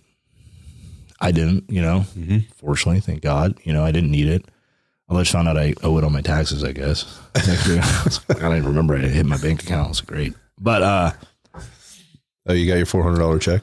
Yeah, fuck whatever. Four dollar bill, four dollar bill, yeah, gas money. Exactly. these days. God damn, man. So the Oregon trip, you know, it doesn't help driving some diesel now. You just sell it for, you know, a Tesla or something like that. we're driving this diesel. but, um, yeah, it's hard, man. I, I think you could say like low pay, right? Sure. Is it the highest paid career? Absolutely fucking not. Could I make more money work for another department? Yeah, sure. Would I get more experience? No, you know. So uh, we can always look at other different fire departments and different careers, but it's a hardworking job. Like when I show up to work, I mean, yeah, get your shit on. We're gonna PT hard. It's blue collar as fuck. Yeah, that's it. I mean, it, there's definitely some white collar stuff out there for sure. I mean, like the report writing and classes and leadership stuff that I, you know, the computer age now. But I'm like, dude, yeah, you put in work. You know, you cook. If you're not a good cook, don't apply to my department. I'll tell you that straight up. Cooking's my cooking's my jam. I just made a second Instagram page. Is that right? Snacks of Smoky. No shit. I didn't post one fucking picture on there. Yeah, I don't got time. But when I do, I will. I'm just firehouse cooking. Yeah. But here, I'm gonna tell you the story. This this is a funny one. Man, I'll leave this fireman now. He doesn't work for the burn. We're running fires all day. This is like deep Lassen County. It's like red flag warning, right? Low humidity, winds blowing, hot as fuck. So we're like seven or eight fires in that same day, just fire after fire after fire. So we're coming back and we're kind of fat, fat being fat staffing that day. So we had a couple guys who were just staying at the station helping out with logistical stuff. This one guy's brand new. And uh, so I call, we're at the fire. It's like, hey, t- tell what's his face at the station to, to get dinner ready because we're going to come back late. So, all right, cool. So we're cooking a hot meal. Hey, man, yeah, man, I'll, I'll get dinner ready. You guys are good. Okay, cool. We'll probably be there in like 20, 30 minutes. So we pull up to the firehouse. I'm all pumping uh, the engine, refueling it of fuel. We're getting a new hose complement on there, shaking our shit off because it's just been busy, man. So I go inside before anyone to kind of check on this guy. And I'm like, hey, just check dinner's ready before the captain and the chiefs all come in. I walk, I walk inside. I'm all looking around the kitchen. We have, this, we have this huge table, and we just kind of serve family style at this one firehouse. Everyone grabs a plate, and there's all the meals. It's kind of like the the meat and the sides and veggies all there. There's iced tea, and I just see one big ass pot, like we use for pasta, right? Excuse me. I'm looking around, and I'm like, kind of perplexed. Fuck, where is everything at? And I already knew that. I'm like, we're fucked. It's like, this is not good. They're like, hopefully there's like ribs on the Traeger outside or something. But I'm like, I didn't see any smoke coming from the Traeger. And we got like, Ugh. so go and I open up the, uh, It was bad. I open up the uh, the oven with these wolf stoves, right? Fucking bad. No, yeah, top- top notch. Yeah, yeah, yeah. So I open it up, and I see a bunch of bread. I see Wonder Bread. And Oh boy. like, this is a bad deal. I You're go, gonna feed a bunch of firefighters been on fire. And yeah, dude, this is fire- not good. Yeah. So, and then I'm like, all right, what happens? So he comes back, walking in. I'm like, bro, what the fuck is this? And he's like, garlic bread. I'm like, what? Garlic bread? What are you doing? I was like, bro, I was like, we make our own, you know, garlic stuff, you know, the, the San Francisco sourdough and all this. I'm like, or French bread. I'm like, what? You know, we'll cut up garlic our own and make a little paste and everything and do it up. It'll, you know, and uh, I go over to the pot, open up, there's chili in there. I tell you, it's like 101 outside, right? And I look in the trash and I see like a Stagg chili, like Oh, hot. stop. It's a hot Stop shit. right there, dude. Dude, I was like, Yeah. and so I was like, what is what is garlic bread? And dude, there was like a piece of butter that wasn't even burnt on there, and the garlic salt, the Lawry's and shit just sprinkled on top, just fucked off. I'm like, all right, well, dinner's fucking done, dude. And but he was like, what was getting to that captain called pissed off was bad. Dude, we ended up ordering pizza. Of course, of course, I'm in charge of this guy. You kind of like talk to about it, whatever. It's not his thing. It wasn't his career. Not a big deal. It Doesn't work for us anymore. But uh, he didn't know how to cook. So not only is this job right, I was fortunate enough to go through those hurdles and challenges being a law enforcement officer, working for the, the Park Service before going through Boy Scouts, learning how to cook. And that's why I relate everything back then. Because now, you know, there's, there's cookbooks out there and I love to cook. But not only just that, like a fireman's, you know, cleanliness wasn't up there. You know, his attention to detail wasn't up there. When we waxed the fire engine and missed the whole spot. So I'm looking at it. And did he get yelled at shit ton? Yeah, absolutely. But it just wasn't his jam. I don't know what he's doing now, but uh, This goes back to a couple things. Common story. Yeah, you just mentioned a couple things. One was the influences that you had as a young man and how that carried over. I think that's important, and I think we've you know already connected the fact that probably a lot of a lot of young young young kids, young people, men and women for that matter, are not getting these these things, so they're not prepared for things later in life. There's a couple other things that are first. Like people might be laughing, like, "Come on, dude! Like he's you signed up to be a fireman, not a cook." Well, you are in charge of your bu- you you are you're in charge of the guy next to you and that guy's in charge of you and your safety and your well-being and your ability to perform and you got to have one another's backs and putting nutrition into the system in order to be out there to be able to go out there and perform Absolutely. is ex- extraordinarily important and i don't want to be thinking about you not doing your job when i'm out there doing it No, absolutely. we, we need to be we need to know another It's a huge and, part of the job. and job. go back to missing the waxing spot like okay so you missed a spot on the engine right that you didn't Right. you didn't wax how do i know that you checked whatever this piece of safety equipment was Yep. now because you're That's not what's good. paying attention to detail Absolutely. And that's what it is because I would think like that too. It's like, what's this captain tripping about me not wearing some uniform, this on policy? I was like, chill out, dude. It's just fucking. You I know, gotta, I gotta be honest though, dude. Like, it's less about not being your jam and you just not, you're not being, you're just not ready. Right. This is not the right place for you. Period. It's not your jam whether you like it or not. It's it's it's you're not cut out for this. You maybe you could be, but you need to learn a few more lessons before you come back Life, to man. I. I tell people all the time, what's my first job ever? First job ever was working at In-N-Out Burger, San Ramon, California. Right here. One of the, the hardest and best jobs I've ever had. They paid really well. So Yeah. shout out to that company. But I remember so many times missing those fucking Friday night and Saturday night football games and dances and stuff. And I was sitting there with my goofy ass little hat and my apron. Oh, here you go. You know, you're fucking double double. But I learned so much from that job getting yelled at and shit like that that guys will say it all the time. Hey, McDonald's is hiring. You know, like you, and not in a disrespectful way. If you can't do this job, you can. But exactly how you said that, and that's really common. If you didn't wax that engine, or SCBA, self-contained breathing apparatus, or air tanks that we wear, you know, how do I know you did not check that this morning? I've had it before that I trusted somebody to check out equipment once, and I was like, mm, let me go look at that later. And I was like, oh, it's fucked off, empty tank. And I was like, That's just not a position you can put people in. no, absolutely, and that's like, yeah. So that's where that stuff relates into. Do everything a hundred thousand percent, you know, every single time. So you're you're in this like the for lack of a better term, you're in the heat of the fire season, right? And Yeah. there's all these things happening, and this is just one of the things that you're having to deal with. right? Yeah, yeah. On top of, you know, you're not going to see your family, your loved ones, your significant other, or whatever it happens to be Mm-hmm. for days on end. You don't know when it's going to stop. I have to imagine then, it just looked like a forever thing. Like how many days on were you in that season before you got a day off? Forty-seven. That's a long time. I don't think most people can probably relate to that. No, it's not healthy at all, and it's going with our department. Luckily, we're making a shift right now with more hiring, whether or not you're involved with politics or not. You know, governors, liberal, Democrat, whatever. The fact is, the fact is that the current governor of California is giving us some more funding. Great, whatever. Good. um, supportive of, of the fire service, Cal Fire. So uh, we have a new chief in, things like that. Super, super. He was one of my first battalion chiefs. So super great guy, things like that. So we're getting this funding, and hopefully a lot of that will alleviate it. But we're just such a big department. Takes a long time to turn the ship. Oh man, like, I'm employed by the federal government, the military, and employed by the state of California. Like fuck you. Yeah. You want things to you know get done. There's a lot of red tape, Yeah, right? Oh, huge. So, as, you're, as you're going down this this, we're going down this path right here, talking about funding and this crazy, you know, time we had with fire season, and you had quite a bit of experience going into this. What what got exposed like during this time for you as a firefighter in the mix? Yeah. What got exposed for you during that time? There were maybe you didn't see coming or you did see Mm. coming and it was like I knew this was going to happen and this is happening at the absolute worst time, which is when it typically happens. Absolutely. Right? Like what what got exposed? Like you already talked now, you're you're telling you're t- what I hear you saying is the fire service is very understaffed. So if Yeah. we if we had another fire season breakout like we had then, which is mm. very possible, Oh, will happen. Unfortunately, Right? unfortunately, it's not. You know, very possible. I mean, it could happen right. It could happen next week. Yeah. Like we don't have enough firefighters to do this, right? And even if we do, we may be compromising the quality of people that we're bringing in because there's a sense of desperation there. We have to fill. We have to fill seats. So go back to where you when you were doing this and all this stuff was going on. Yeah, right? so- this kid got exposed real fast. The one you just talked He about. did, was in he did. Yeah. What else got exposed? well, so, so 2020 booming, right? So we have those lightnings from the SU complex, LNU, like Lake Napa unit. They basically use those identifiers for the Cal Fire units because they're just so big. Um, so at the time, went through uh, a, a pretty rough breakup uh, to my relationship. Um, so that coupled with some PTSD stuff in the military, um, and coupled with uh, a call, a rough call. I had one in the park service, and I never did anything about it.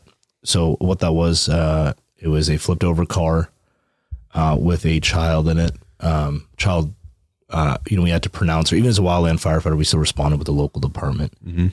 And uh, child was upside down in the car, and um, you know, dead on arrival. So we were pronouncing it with the paramedic in the back of the ambulance, with the mother right there.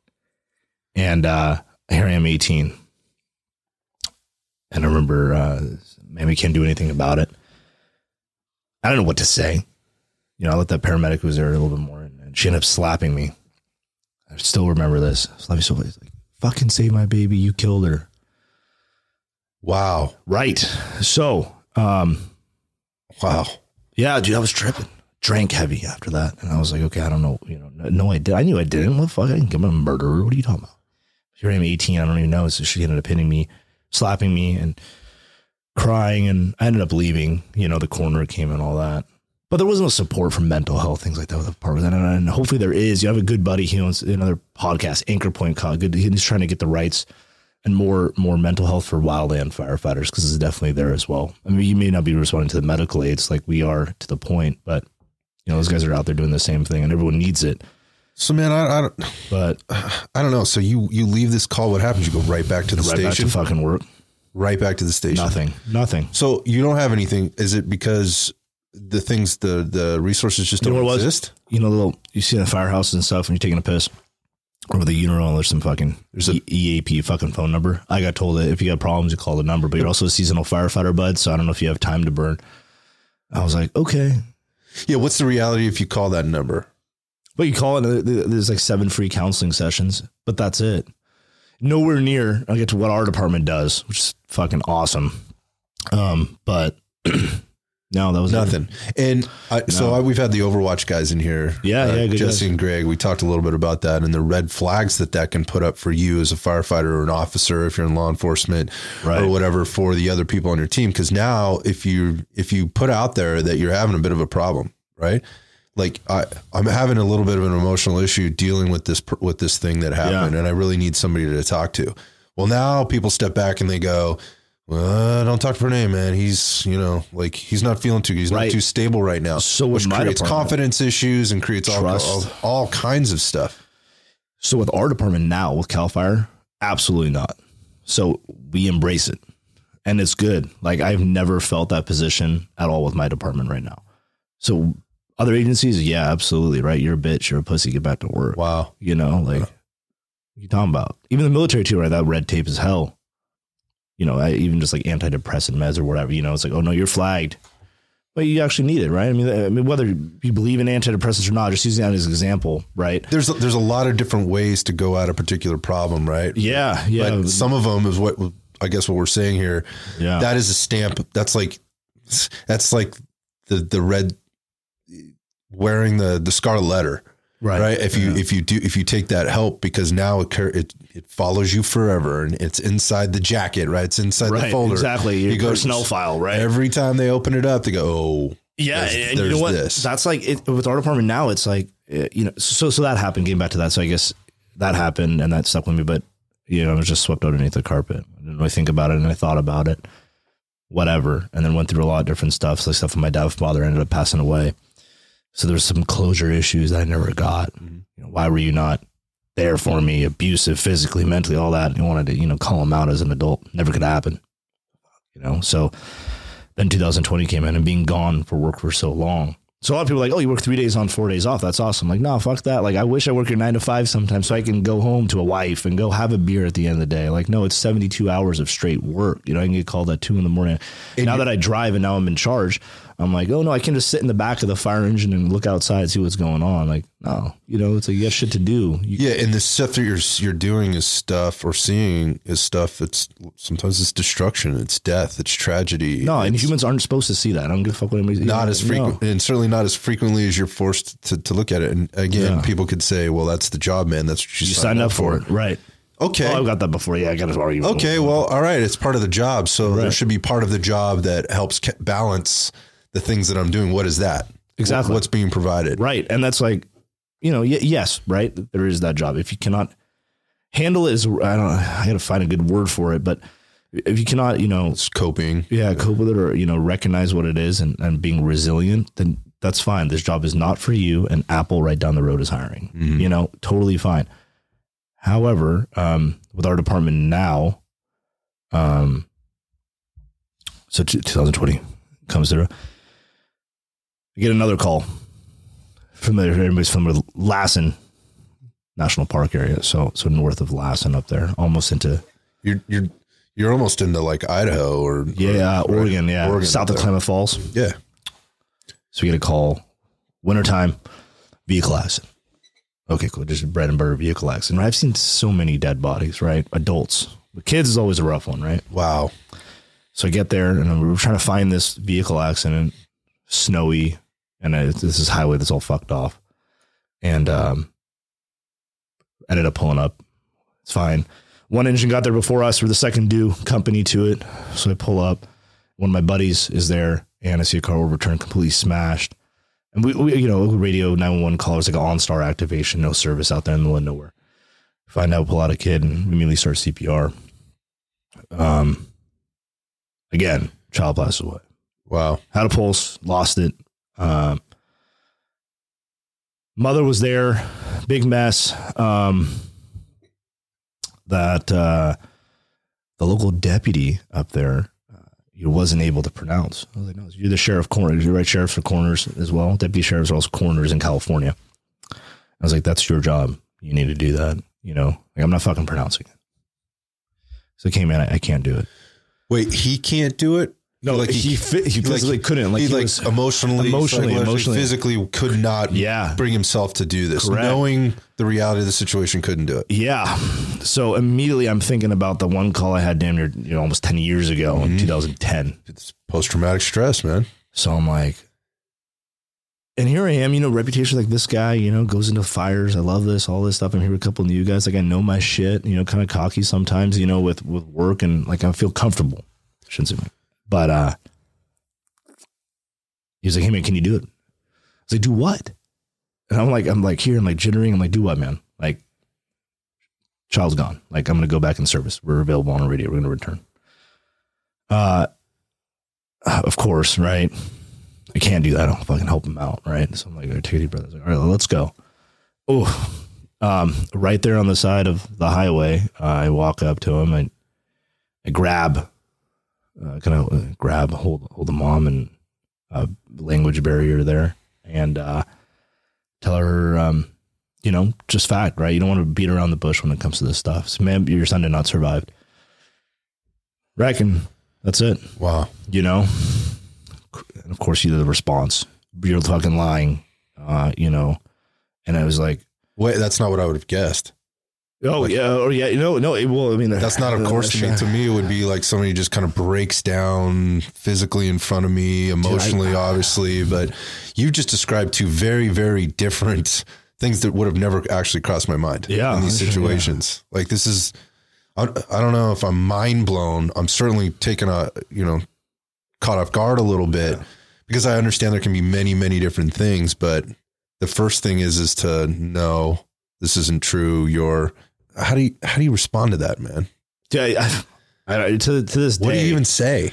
I, you, I've been trying to like convince her, but I'm just like, you know, I'm, I'm there for her, you know, and I was like, no, ma'am, like he is. And the sheriff of the department actually showed up at scene because she asked like, well, you know, after, you know, uh, I shouldn't say most comfortable time. There was no fucking comfortable time when she was in a, a different state of mind. She asked to see her son, and um, it, it was hard because you know I was doing CPR on this kid, and I remember this is this is where I blanked. Now it's c- coming back to me now. But I so so after doing CPR, the ambulance showed up. We asked for an air ambulance, couldn't fly, snow. So the ground ambulance came. Took a little bit longer. So I remember running there, and I remember just I was doing CPR. I had my turnout jacket on, just ripped that shit off, and I was telling my buddies like, "Fuck it, though, grab my shit. I don't even care. Turn off my turnout." So just stinking hot doing CPR. So I grab this kid. Ambulance comes up. I'm, I'm running with the kid down the road, an eighth of a mile. Put him in the ambulance. So uh, the EMT's driving the paramedics in the back. I'm like, "Fucking go!" Yeah, at this point, I'm smart, you know. I'm Right. fucking, and they're like, "Where are we going?" And I was like, "Fucking Redding, let's go." Like code three, let's go. So I'm pumping on the channel. So I'm like, whatever. So I'm hoping spiking a bag for the paramedic, you know, helping him out. So I'm like doing all my stuff. And then like this fucking ambulance. So I'm just focused, dude. They say tunnel vision don't get, dude, it hits. It hits. If anyone tells you it doesn't, it does. So I'm sitting there, um, and, and it felt like forever. Like, why haven't we fucking moved? I'm fucking angry, you know? I, I'm at the point now where I'm just thinking about that other kid. It's like, no, we're going to save this one. I'm not letting another fucking kid die. Like, fuck this, not on my watch. Yeah. Oh, and um, paramedic, uh, I, I see like the, you know, the flat line and all that shit on the EKG. And um, she's like, Pranay. I'm like, what? What the fuck are you doing? I was like, let's go. And she's like, no, stop. Stop fucking moving. He's dead. I was like, no, he's not. So I'm in there with one of my bosses and stuff who isn't a kid too. And I'm like, Wow. so it was like, uh, yeah, it was rough, dude. And, and finally I just sat there. I just sat down, dude. Like, the pictures you might see of this. fu- So I'm sitting on the back of this fucking ambulance, just fucking done, defeated, feel like a piece of shit. My fault. Um, so I'm like, fuck, we should have got out of bed faster that night. We should have drove the fire All the engine, fa- things, everything. yeah. Dude, I did shitty CPR back there. You know, like is this All karma from what the yeah. fuck? So I'm sitting there looking at this child, and I knew, you know, unfortunately, on impact of the car accident, that uh, the child went to God that that that minute. There's nothing that we did to change that. So, uh, yeah, that, that was rough. And here I am fucking throwing shit, fucking angry Chiefs there. He's like, Are you okay? Shut the fuck up. Leave me alone. I remember Right. saying that to him. I apologized after, but he knew, you know, we all are in that way. Don't touch me, you know. I was pissed, walking around, pacing, and that's when I ended up doing the pronouncing thing. And the sheriff came, and the wife held her held her son. So after that, um, you know, went back to the station and threw away all my clothes, man, blood soaked stuff. I was fucking done.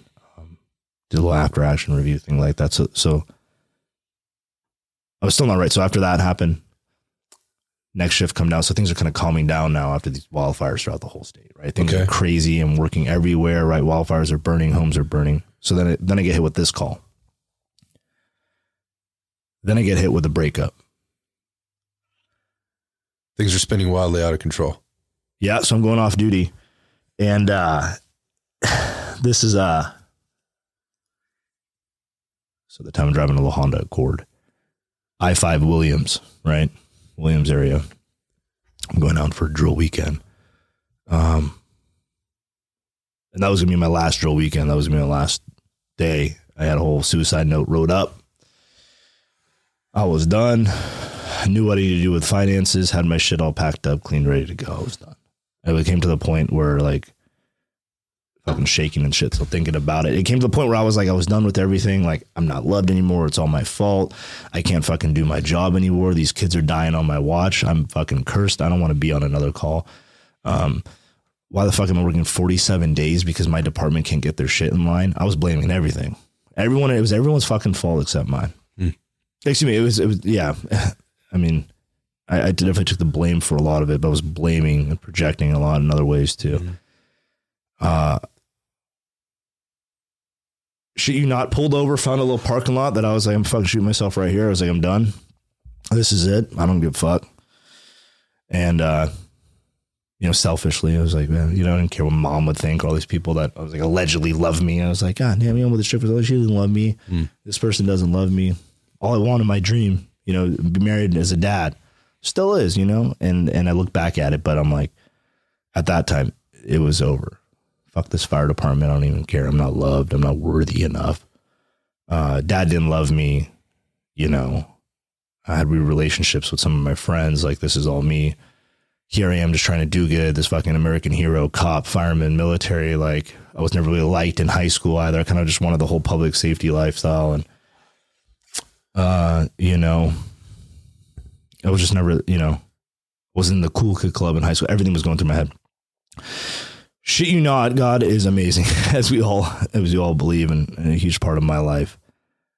Uh, so I'm sitting there, nine millimeter on my lap, and uh, have my laptop up, a Word document, about to hit fucking send, and and and, and do my thing. Best friend calls me. One of my best friends uh, also works for Cal Fire. Out of the blue. Shit you not. Calls me. What's up, fucker? Break down crying. Uh, we went to the same high school. Still, we're still works for Cal Fire, everything like that. Almost followed kind of identical paths. He stayed with Cal Fire the whole time, but um, I don't fucking know. Like, what, what do you mean? What are you doing? Like sitting here in some fucking piece of shit fucking part of California doing nothing. I was like, no, you're not. What are you doing? And I was like, oh, I'm about to kill myself, dude. That's what I'm about to fucking do. And I was like, what? And he's like, the fuck you are. And I just broke down crying, started talking to him. And I was like, uh, okay, well, you know, um, hung up, whatever. I, I was just, just pissed, man. And at that time, I was heavily drinking too.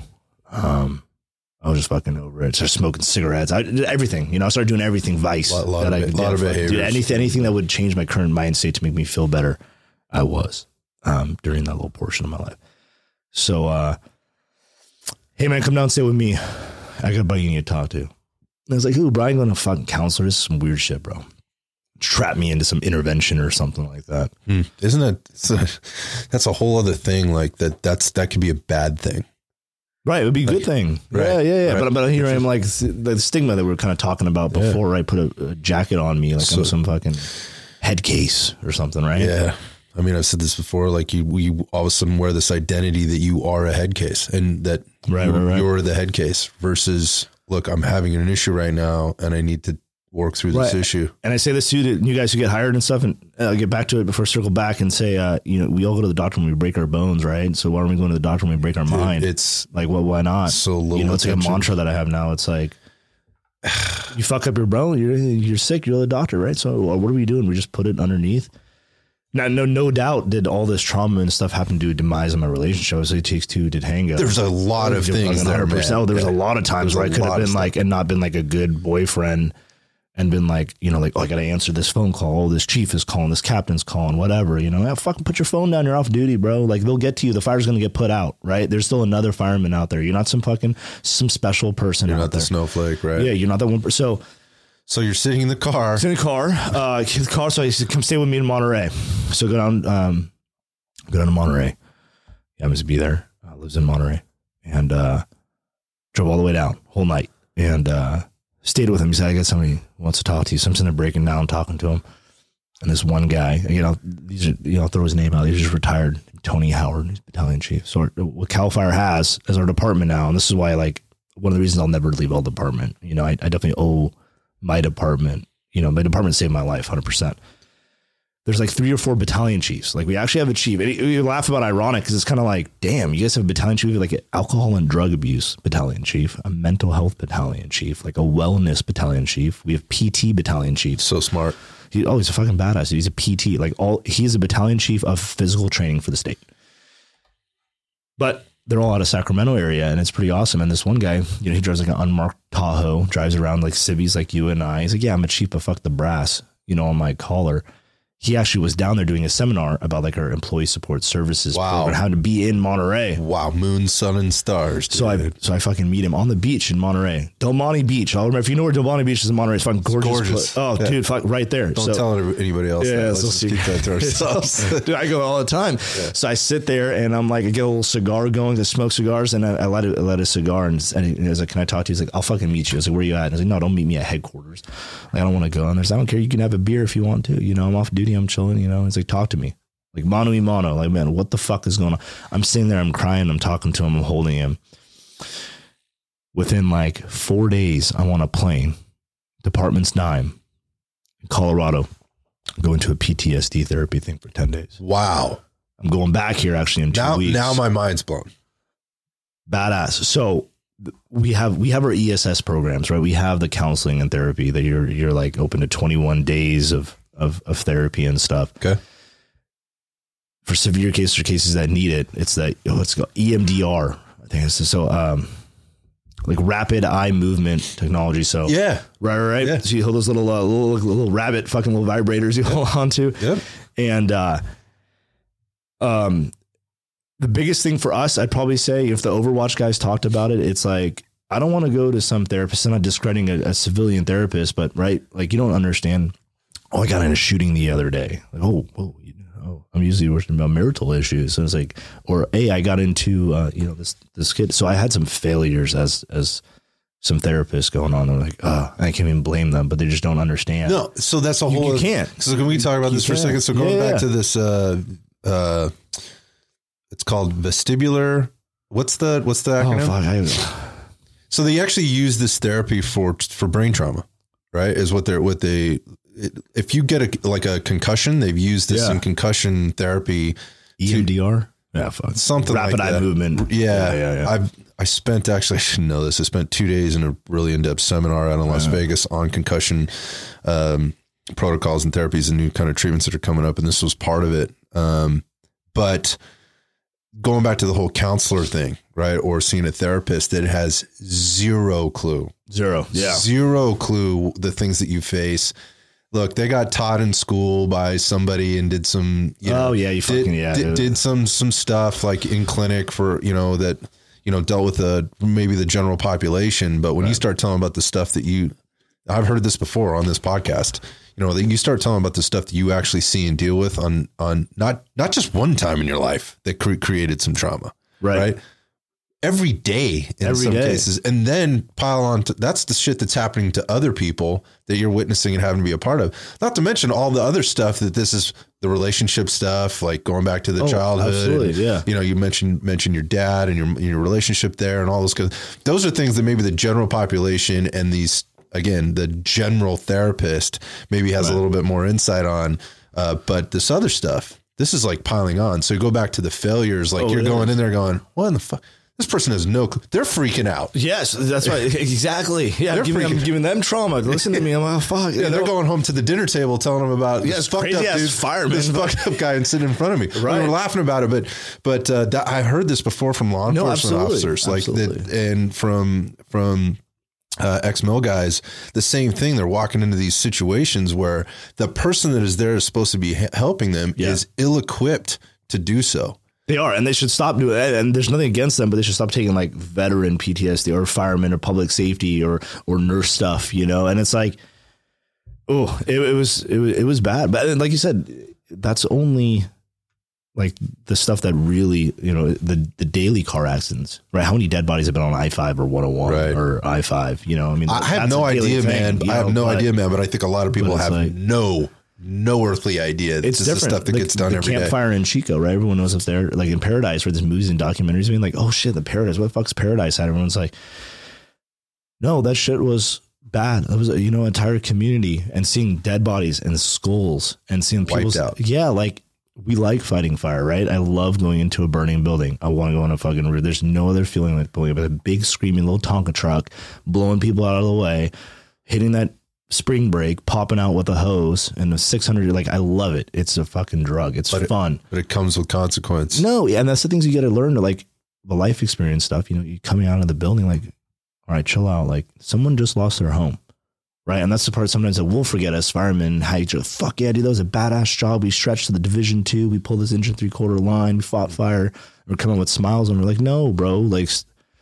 You want to talk like that? That's fine. Let's wait till we get back in the engine. Yeah, so there's this turning on, turning off. Someone But, just lost their home. but you mentioned, and so they have again. They, now they have trauma that they're going to have to deal with. But you, you're on this plane and you go to Colorado, you go to Colorado and Yeah, they put you in they put you into this this situation. right? Talk talk about like Ooh, how so- you came out, what so- happened, and how you came out the other side. So I was like, all right, what is this? Do I get a burn time? No, the department pays me to go. Right. Um, it was on our dime to like pay for a flight or whatever. They take care of hotel food, hotel to food, everything's taken care of. Um, so supported with our department from their director, chief one down out of Sacramento, supported by the governor's office. So, uh, you know, other fire departments are actually looking at our mental health program right now because it is so great. wait, wait, wait, wait. California's doing something right. I know. Uh, maybe if they open up the gun laws a little bit too, but Oh, this is a whole other podcast. I know. Yeah, But yeah. that is this is this is outstanding news. I mean, you're here today, so something Yeah. this has had to have been positive, right? So Yeah, but well, it's just when I get there, I'm not, I'm still like, okay, if I so reluctantly I talked to people, talked to my chief. They they already Sacramento already called my chief, my direct chief, and said, nope, you're fine. We blocked you out. We got coverage for you. So I get to the Sacramento airport. I right there. I get fucking hammered, dude. I'm nervous. So I go to the immediately trying to take the for the bar. off. Oh Yeah, yeah, to dude. I take fucking give me my gin and tonic with Tanqueray to go to, and I'm like, all right. And I'm sitting there and uh, drinking it, and uh, see fucking hammered all the way, dude to Denver and they pick you up in a little car and take you to this hotel and uh like, what, the fuck am I doing? What's gonna happen Yeah, I'm here by myself. Like, leave your phone in. They're like, this is just weird. I'm here for 10 days in Colorado, damn near the winter time. It's cold and shit. And I'm like, this is fucking weird. Um, alone. yeah. Yeah. But the sport, so a lot, a lot, a lot of Cal Fire people who I know personally have gone out there. It's called the 11th hour. Um, is the thing, you know, and, uh, you get there and you work hand in hand with a therapist. Just you in a room, closed door, um, everything. So, excuse me, uh, from, from day one, like, where were you born? Like, tell me about everything, Mm. all the different random chicks. Let's peel back. Let's peel back all the layers. Oh, it was rough. I got pissed a couple nights. I Oh, was like, I don't want to talk about that, you know. And then we got into the relationship stuff and like, um, but they, there's a lot, right? I mean, department, like sexual addiction, drug addictions, you know, alcohol problems, relationship issues, PTSD, the job. So I went through that whole process, and it was amazing. And I'm actually going back to part two here in two weeks, flying back There's a part two. Part two. Yeah, yeah, yeah. So I'm going back for another because some stuff we didn't finish closing up that if I want to button up and um, going back for another 10 days here in a couple weeks. Week and a half, two weeks, I'll be flying out. And uh, again, you know, department sponsored stuff. We're, I'm not the only one. We're sending so many people out here to these programs. Um, but dude, that, that one event changed my life. Um, you know, being single now, but like definitely prepared of when I enter another serious relationship. I'll be ready to be, be a good husband, a good father, learning how to balance the work and life, you know, hanging the badge up at the door and learning that I did everything that I could for those two kids. You know, Yeah. I did, you know, like I'm not a dirtbag. I train in shape, every, like I did everything A to B. You did everything you could do. Right. Yeah. Did everything I could do. And that was not, and that's just, that's just a part of the job. And you just have to be resilient and be able to bounce back and lean from it, you know, and to, to teach those new 18 year old firefighters mm, now, Yeah. Be like, Hey man, and that's, that's, that's a position, the role that I'm in now as a company officer. I got to, you know, I'm in charge now. I'm no longer just pulling that fire hose to the front door and, and finding the fire. Like I did that. Uh, now it's time to pass the torch. Pass it on. Yeah. Yeah. The knowledge transfer. I, I wonder, you mentioned, um, you know, you were doing a lot of things right, but I do wonder now with your new perspective, Hmm. uh, has your approach, I think the answer to this is yes, um, but maybe not. Has your approach changed or how has your approach, if it has changed with regard to sort of taking care of yourself in physical from a physical perspective, from a from a mental and emotional perspective. How's that different now than when it what what it was before? Obviously, the program is a big part of that because I'm sure Right. they're giving you some tools and things. But maybe what are some takeaways for people that haven't been through the program to that they can be doing now? You know, as this stuff is kind of starting to weigh. Yeah. So there's a uh, a couple things I could I could touch on that topic. Is um, I was been in, big into fitness, but I was never like there there. After this, you're definitely understanding, and we go to this hiring. Everyone's like, "Oh, we're hiring different people," and there was all that. What was it? Gender stuff and all that. You know, it's like to me, We know, can't leave anybody out of the out of the equation. Right, right, right. The whole, you know, you're not a fire, fire, fireman anymore. You're a firefighter, right? All that stuff. But, um, you know, I don't care what race, gender, creed, ethnicity, blue, white, black, pink. I don't care what fucking you are, right? Chick. You got to be able to perform. I don't give a shit either. For, yeah. for if, if, if you're seventy, if you're seventy pounds soaking wet and you can't pick me up 220 pounds in a bourbon building, not you're the right spot for you. useless to me. And I say that all the time. So I don't care what you are, or women in the fire service, what you know, like no, no, no. you got work to Can do. Can you do the goddamn job? you got work to do. If I can do the job. So how, how I was kind of relating to that is um, the the physical aspect. Yeah, definitely step that up. The mental health stuff. Be like, no, I'm kind of fucked up right now. You know, like, and guys talk about that. Hey, that was a, that was a, that was a rough call. All right, fuck it. Hey, dispatch, we're going to put the engine one out of service for about 20 minutes. Or I'm going to call the chief and say, we need to, we need to figure some shit out now before this compounds and you have a whole fucking crew who's Out gone. there who's and then you're up. going to force more overtime. So you you want this whole big ass problem or we can handle it now? So sometimes it's what you're saying is sometimes it's just about from a It could be from something a, from a leadership uh, perspective. It's just recognizing hey situational awareness. Here's what just happened. We need to talk about this. We're not going to just sweep this one No, under the rug. Absolutely. It's like super important. And it could just be it. 20 minutes of time that could make the make the difference. Yeah, This is let's whip interesting out some to me. cigars and sit in the back porch of the firehouse or whatever, or like you know, Decompress. yeah, dude, let's just chill Talk real through quick. Get it off your chest. Right, or let's go for a drive. You know, let's let's take twenty minutes and do a lap in our first do it district. Got it. Let's just let's just let's just talk real quick and see what's going on because it's it's super important right now. So you mentioned like you get flagged, you don't get flagged, you know, and I think that now it's a one time you were, but now it's like no, dude, like that generation. As much as that generation gave me the skills that I am right now of being hardworking and focused and that generation was definitely not supportive of like mental health and you know all that that we're at right now. So so it's partly it's again it's understanding this and confronting it rather than trying to bury it. You mentioned Yeah. about the physical piece and just staying physically fit and being ready for action. All the Uh, time. yeah, just obviously is going to prepare you. The the stronger uh, you are from a body perspective, your mind can kind of hang in there, right? You Yeah. know, f- f- you, you can get through a lot of things. Absolutely. What what else? Like what what what what do you do to? I mean, aside from maybe these twenty minute sessions or whatever that you mentioned, like to kind of decompress. Uh, what do you what do you do to to step back again? You're in this program, which is fucking awesome. Uh, I don't want to understate that. But are there practices that you've adopted or things that you do differently now Yeah. than you did before in order to to kind of get right and within your own head? And Absolutely. Is it meditation? Is it? Is there anything? No, dude, hundred percent. Like I think, um,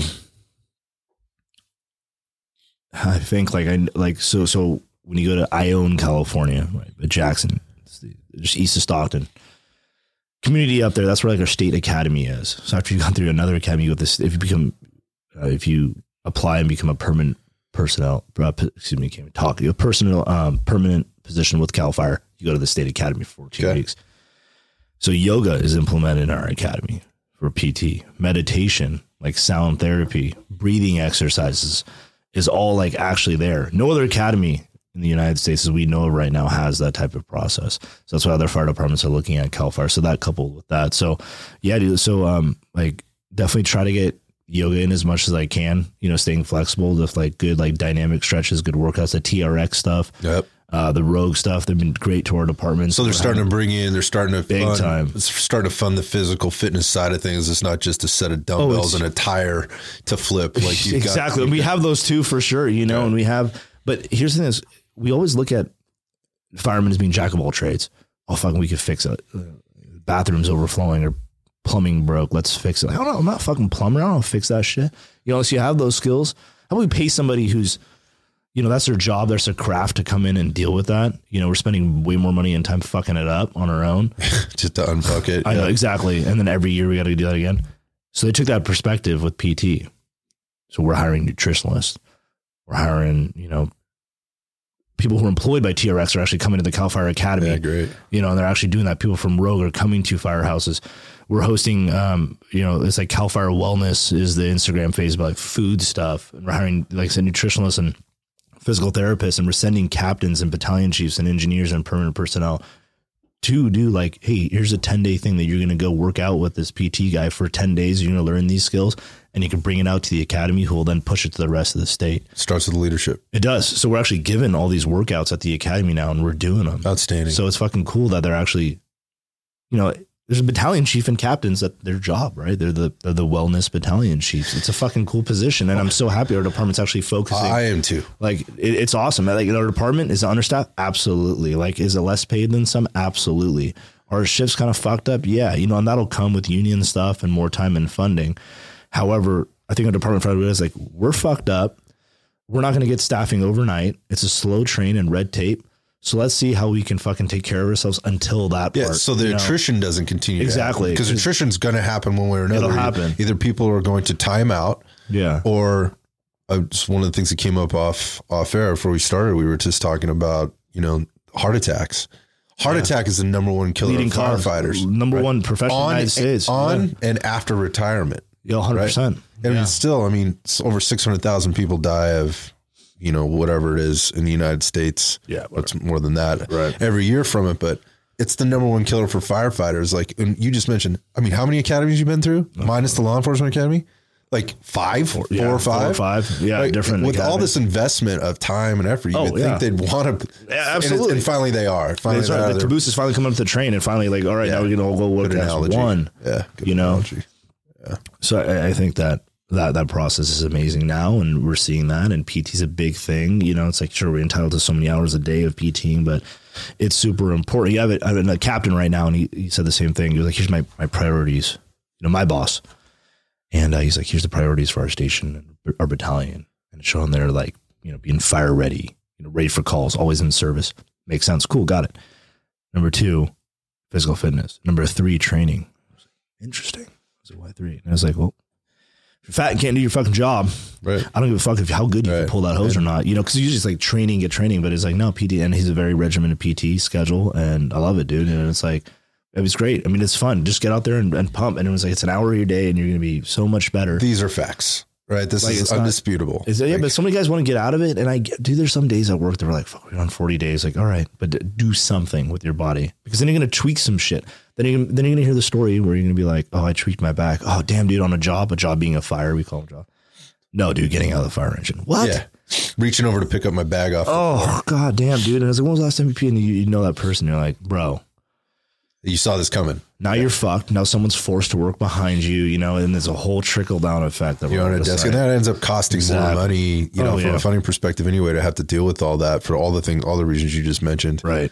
So, man, I, I mean, I am blown away by the level of support that you're getting specifically from your department. What,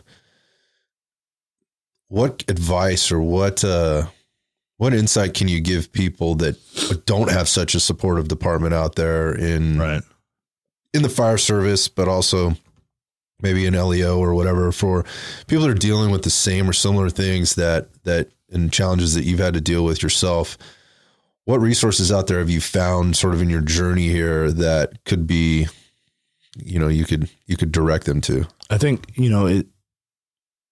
When it comes to like veterans and, and one, one more thing I'll mention with our department, you know, that I'm just starting to take over to and be a part of. I should say take over is the, you know, the, RVETS program with Cal Fire. It's the returning veterans employed by Cal Fire and, and helping veterans come in and and we're gonna start like a little working group, hopefully that veteran firefighters, specifically our department, can get together. And I see that with another with some other agencies that they have these like veteran firefighter nights. But uh, I would say big groups like the guys from Overwatch. You know, um, I just they kind of brought me on board as well as one of like their buddy mentor. Oh, you're part of, part of their network now. Yeah, yeah. So, so my understanding of this, and correct me if I'm wrong, Yeah. this is like, you know, we were talking about the stigma of having to go to somebody at a 1 800 number, you know, Yeah, or, or, or Yeah, go to your battalion chief or to your captain or whatever and say, hey, man, I'm having a tough time. And the fear of what will happen in terms of you getting labeled and, or, you know, again, there these trust issues coming up or whatever Right. else. And so what the Overwatch guys have done is they've they're they're creating a network of hey, if you need somebody to talk to, we have a list of resources these are people that have been through similar. Here's the, their stories. You can find them all on our website. Yeah, yeah. If you And go on their website, you'll see my stuff on there. Yeah. yeah, there's and a so if you need there, somebody to talk sure. to, maybe go through this way, and you might find somebody that has a similar story to you, and they're they're open. They're in the net. You can, we will put you in touch with them. Oh, 100%. and then hopefully find you know at least you have somebody to talk to, and then you know potentially direct them to the places or the place that they they they could go to get the kind of the help that they need. so now you're part of that network. Yeah, yeah. So are any of us on there gonna gonna save you? No, you know, but we all know we've been through shit. We can tell you what to go, whether it's like veteran law enforcement, military stuff, um, you know, and civilians out there. You know, I went to, I went to high school. with, You know, Greg's uh, you know, significant other. That's right. And, you did uh, tell me that. Yeah. Yeah, yeah. So we know each other. It's like that whole full circle thing going around, and that's like, um, you know, send me a message. I've had so many people just message me on it. Like, am I some big social media? Per- like, I don't know how to run this shit. I post a picture because it looks cool. You know, like I figure it out. I'm not on there. You know, that's not my full time thing or whatever. And oh, I gained five followers. I don't give a fuck. What I give a fuck about is like random people hitting me up on Instagram who are like, hey man, I'm, I'm trying to get hired with Cal Fire. Like, I see you work for them. You posted pictures. Like, you also on there posted a story that we're hiring seasonals. So yeah, fuck yeah, I'll give my cell phone out to anybody. You know, so I, you know, tomorrow there's some guy who wants to call me. He's like, hey man, I'm going to the academy. Like, what, what do I need to do? How do I, you know, how do I get hired by Cal Fire? Here's my little history and my background. And if I could lead that and come full circle, Still give giving back. Hundred percent, because that that's the mentors that I had in the fire service. A guy who worked for San Ramon Valley who's retired. A guy from San Francisco City who's retired. I mean, those are the guys. Um, you know, my first captain, who's now a division chief. He's like one of my best friends now. Those are the people that like mentored me, who are on their tail end of their career. That this job is all about giving back. And if you sit there and you're selfish, it's not going to work out. You know, you got to get that back. You got to give those blessings back out to get them again. And, and, you know, I've definitely been blessed by so many different people and God that I, yeah, you got to you got to give that back to other people. I mean, it's a fucking badass job. It just comes with a lot of baggage A lot of stuff there. that you just got to, yeah, you just got to manage that.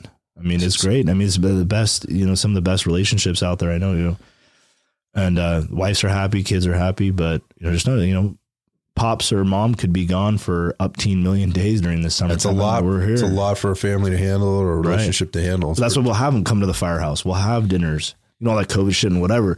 But like, you know, you come to the firehouse, we'll cook for you. You know, Yeah, it's Like, got to be tough. You got your family away from your family, and you know, somehow they have to be involved. Somehow, but it's, it's interesting, you know. Too, I'm just kind of thinking back to your story and how you were kind of internalizing everything, projecting out, and blaming. And at no point did I hear in your story that you actually asked for help. And had your buddy not called Mm. you that day, who knows? Who knows what it would have happened? Maybe I had the balls to do it or not. Maybe I may have just chickened out right there. I'm like, oh, fuck this. Or I've been like, no, I'm worth more. Well, reg- which, which I am. Right, right. But, Re- but regardless, regardless, like No, it's out, okay to ask for help, is what you're it's saying. It's so weird for me because I'm like, fuck, you know, I've helped with other thing. Like, he can help with, you know, this or, what. but it was so weird for me to be like, he offered it up. You know, and then I was That's my best point. mans. Yeah, he was one of the best men at his wedding. You know, not too long after ago after that, and I came back and like, you know, him and his wife were one of my best friends, and it's like, excuse me, that, um, yeah, man, asking asking for help, it, like it's okay to ask for help right now. Like no one's gonna fault you. I'm sure there's some personalities still out there, right? The second largest fire department, thousand, ten thousand, or something like that. We're at we're at with personnel, but um, it, it's already starting from like ground rule day one that it's okay. You know, like we have people to help. Like you're not okay. It's not okay to see these things. It's not okay to pull up on a fire and ooh, fucking two hundred thousand acres. What? it's normal to feel the way you're feeling. Yeah, and, and get that help. You know, it's totally okay. You know, you guys like Overwatch. You know, um, the different veteran, but Black Rifle Coffee. All these companies out there that are great and nonprofits that are using. You know, there are like there is help out there, but it's much easier to talk to somebody that you know. And I think that that's why um, it's big. I, I did one with this one uh, podcast, Project Mayday group, good folks. I did a part one and part two. Part one, I actually was leaving for that Colorado trip. Uh, and then part two I did after the Colorado trip. And uh, I can see my facial expressions. I guess I'm, I'm fairly happy. It's weird. I, I don't really rewatch podcasts or whatever, but uh, people said that like you look like a changed person, which I definitely was. But uh, I, I talk about that and, and, and kind of giving back to people. And uh, it's sometimes hard to be like, oh, veteran suicide number. Like, no, no one still wants to call this fucking random number. It's so Like, impersonal, right? It's, it's weird, dude. It's a robot. Like, even like, oh, cool, this veteran first responder mental health. Well, who's this? And I get that. Like, you see, you're in the East Coast, and you're like, what's Overwatch? A bunch of California guys.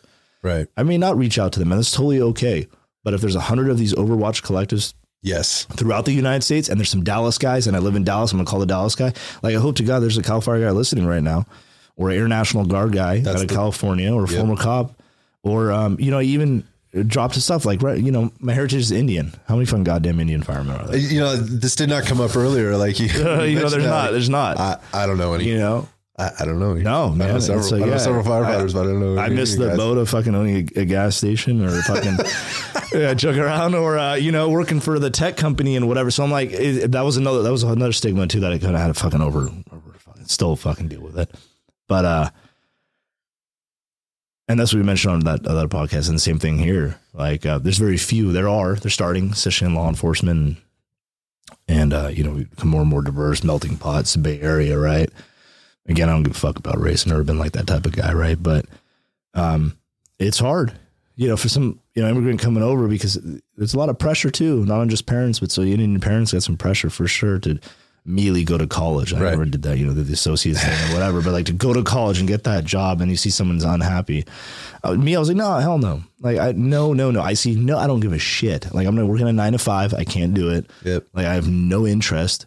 And, and coming home at night, you know, like it's probably fucking badass to see someone come to your gym and come out as someone's out of shape and in shape. That would be goddamn rewarding. Yeah, it me. is. It's, the- it's the biggest sure, paycheck like- you'll ever get. I, absolutely. And that's like the thing with going in and being able to respond to that call where someone can't help themselves Right. And uh, you know, so others they you know may live, and that's the motto for military unit, you know, and uh,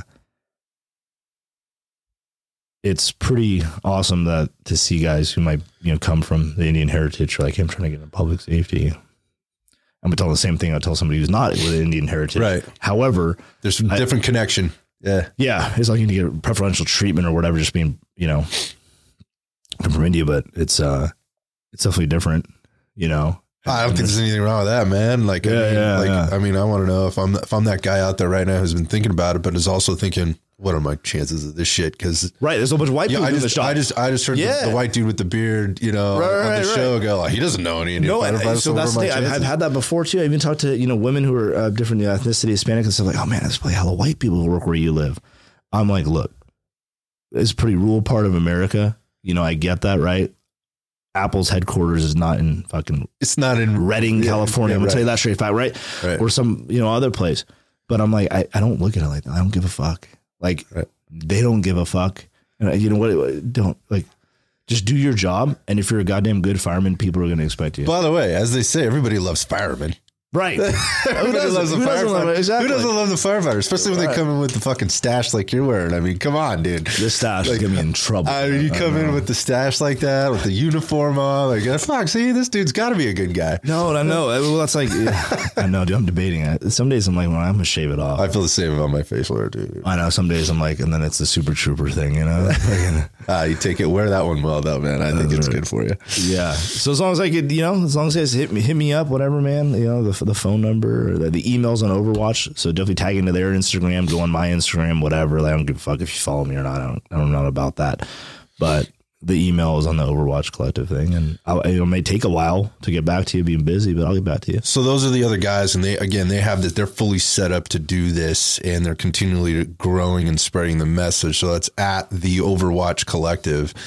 But where do they find you on Instagram, dude? Yeah, yeah. So it's what is it? At, at sign Smoky underscore the bear, and uh, the bear's B A E R. Gotcha. Yeah, yeah, Smoky, yeah, Smoky the Bear on there, and yeah, man, that's where I'm at. So it's like, yeah, for guys who want to get interested in, you know, at least getting the the Air Force thing or even some law enforcement knowledge, you know, I got that, and uh, if you guys are ever interested in, you know, working for Cal Fire, you know, I think it's the best department out there. I mean, that's me, you know, and I love it, and again, it's going to be another crazy year. I feel like shit's already burning. Uh, man, I mean, uh, the timing on this is, you know, kind of serendipitous. I mean, again, International Firefighter Day. Yeah, it's cool. Yeah, it just And we- happened. I was like, oh fuck. We are walking right into the height of the fire season here in California for sure, at least here on the West Coast. Right, right.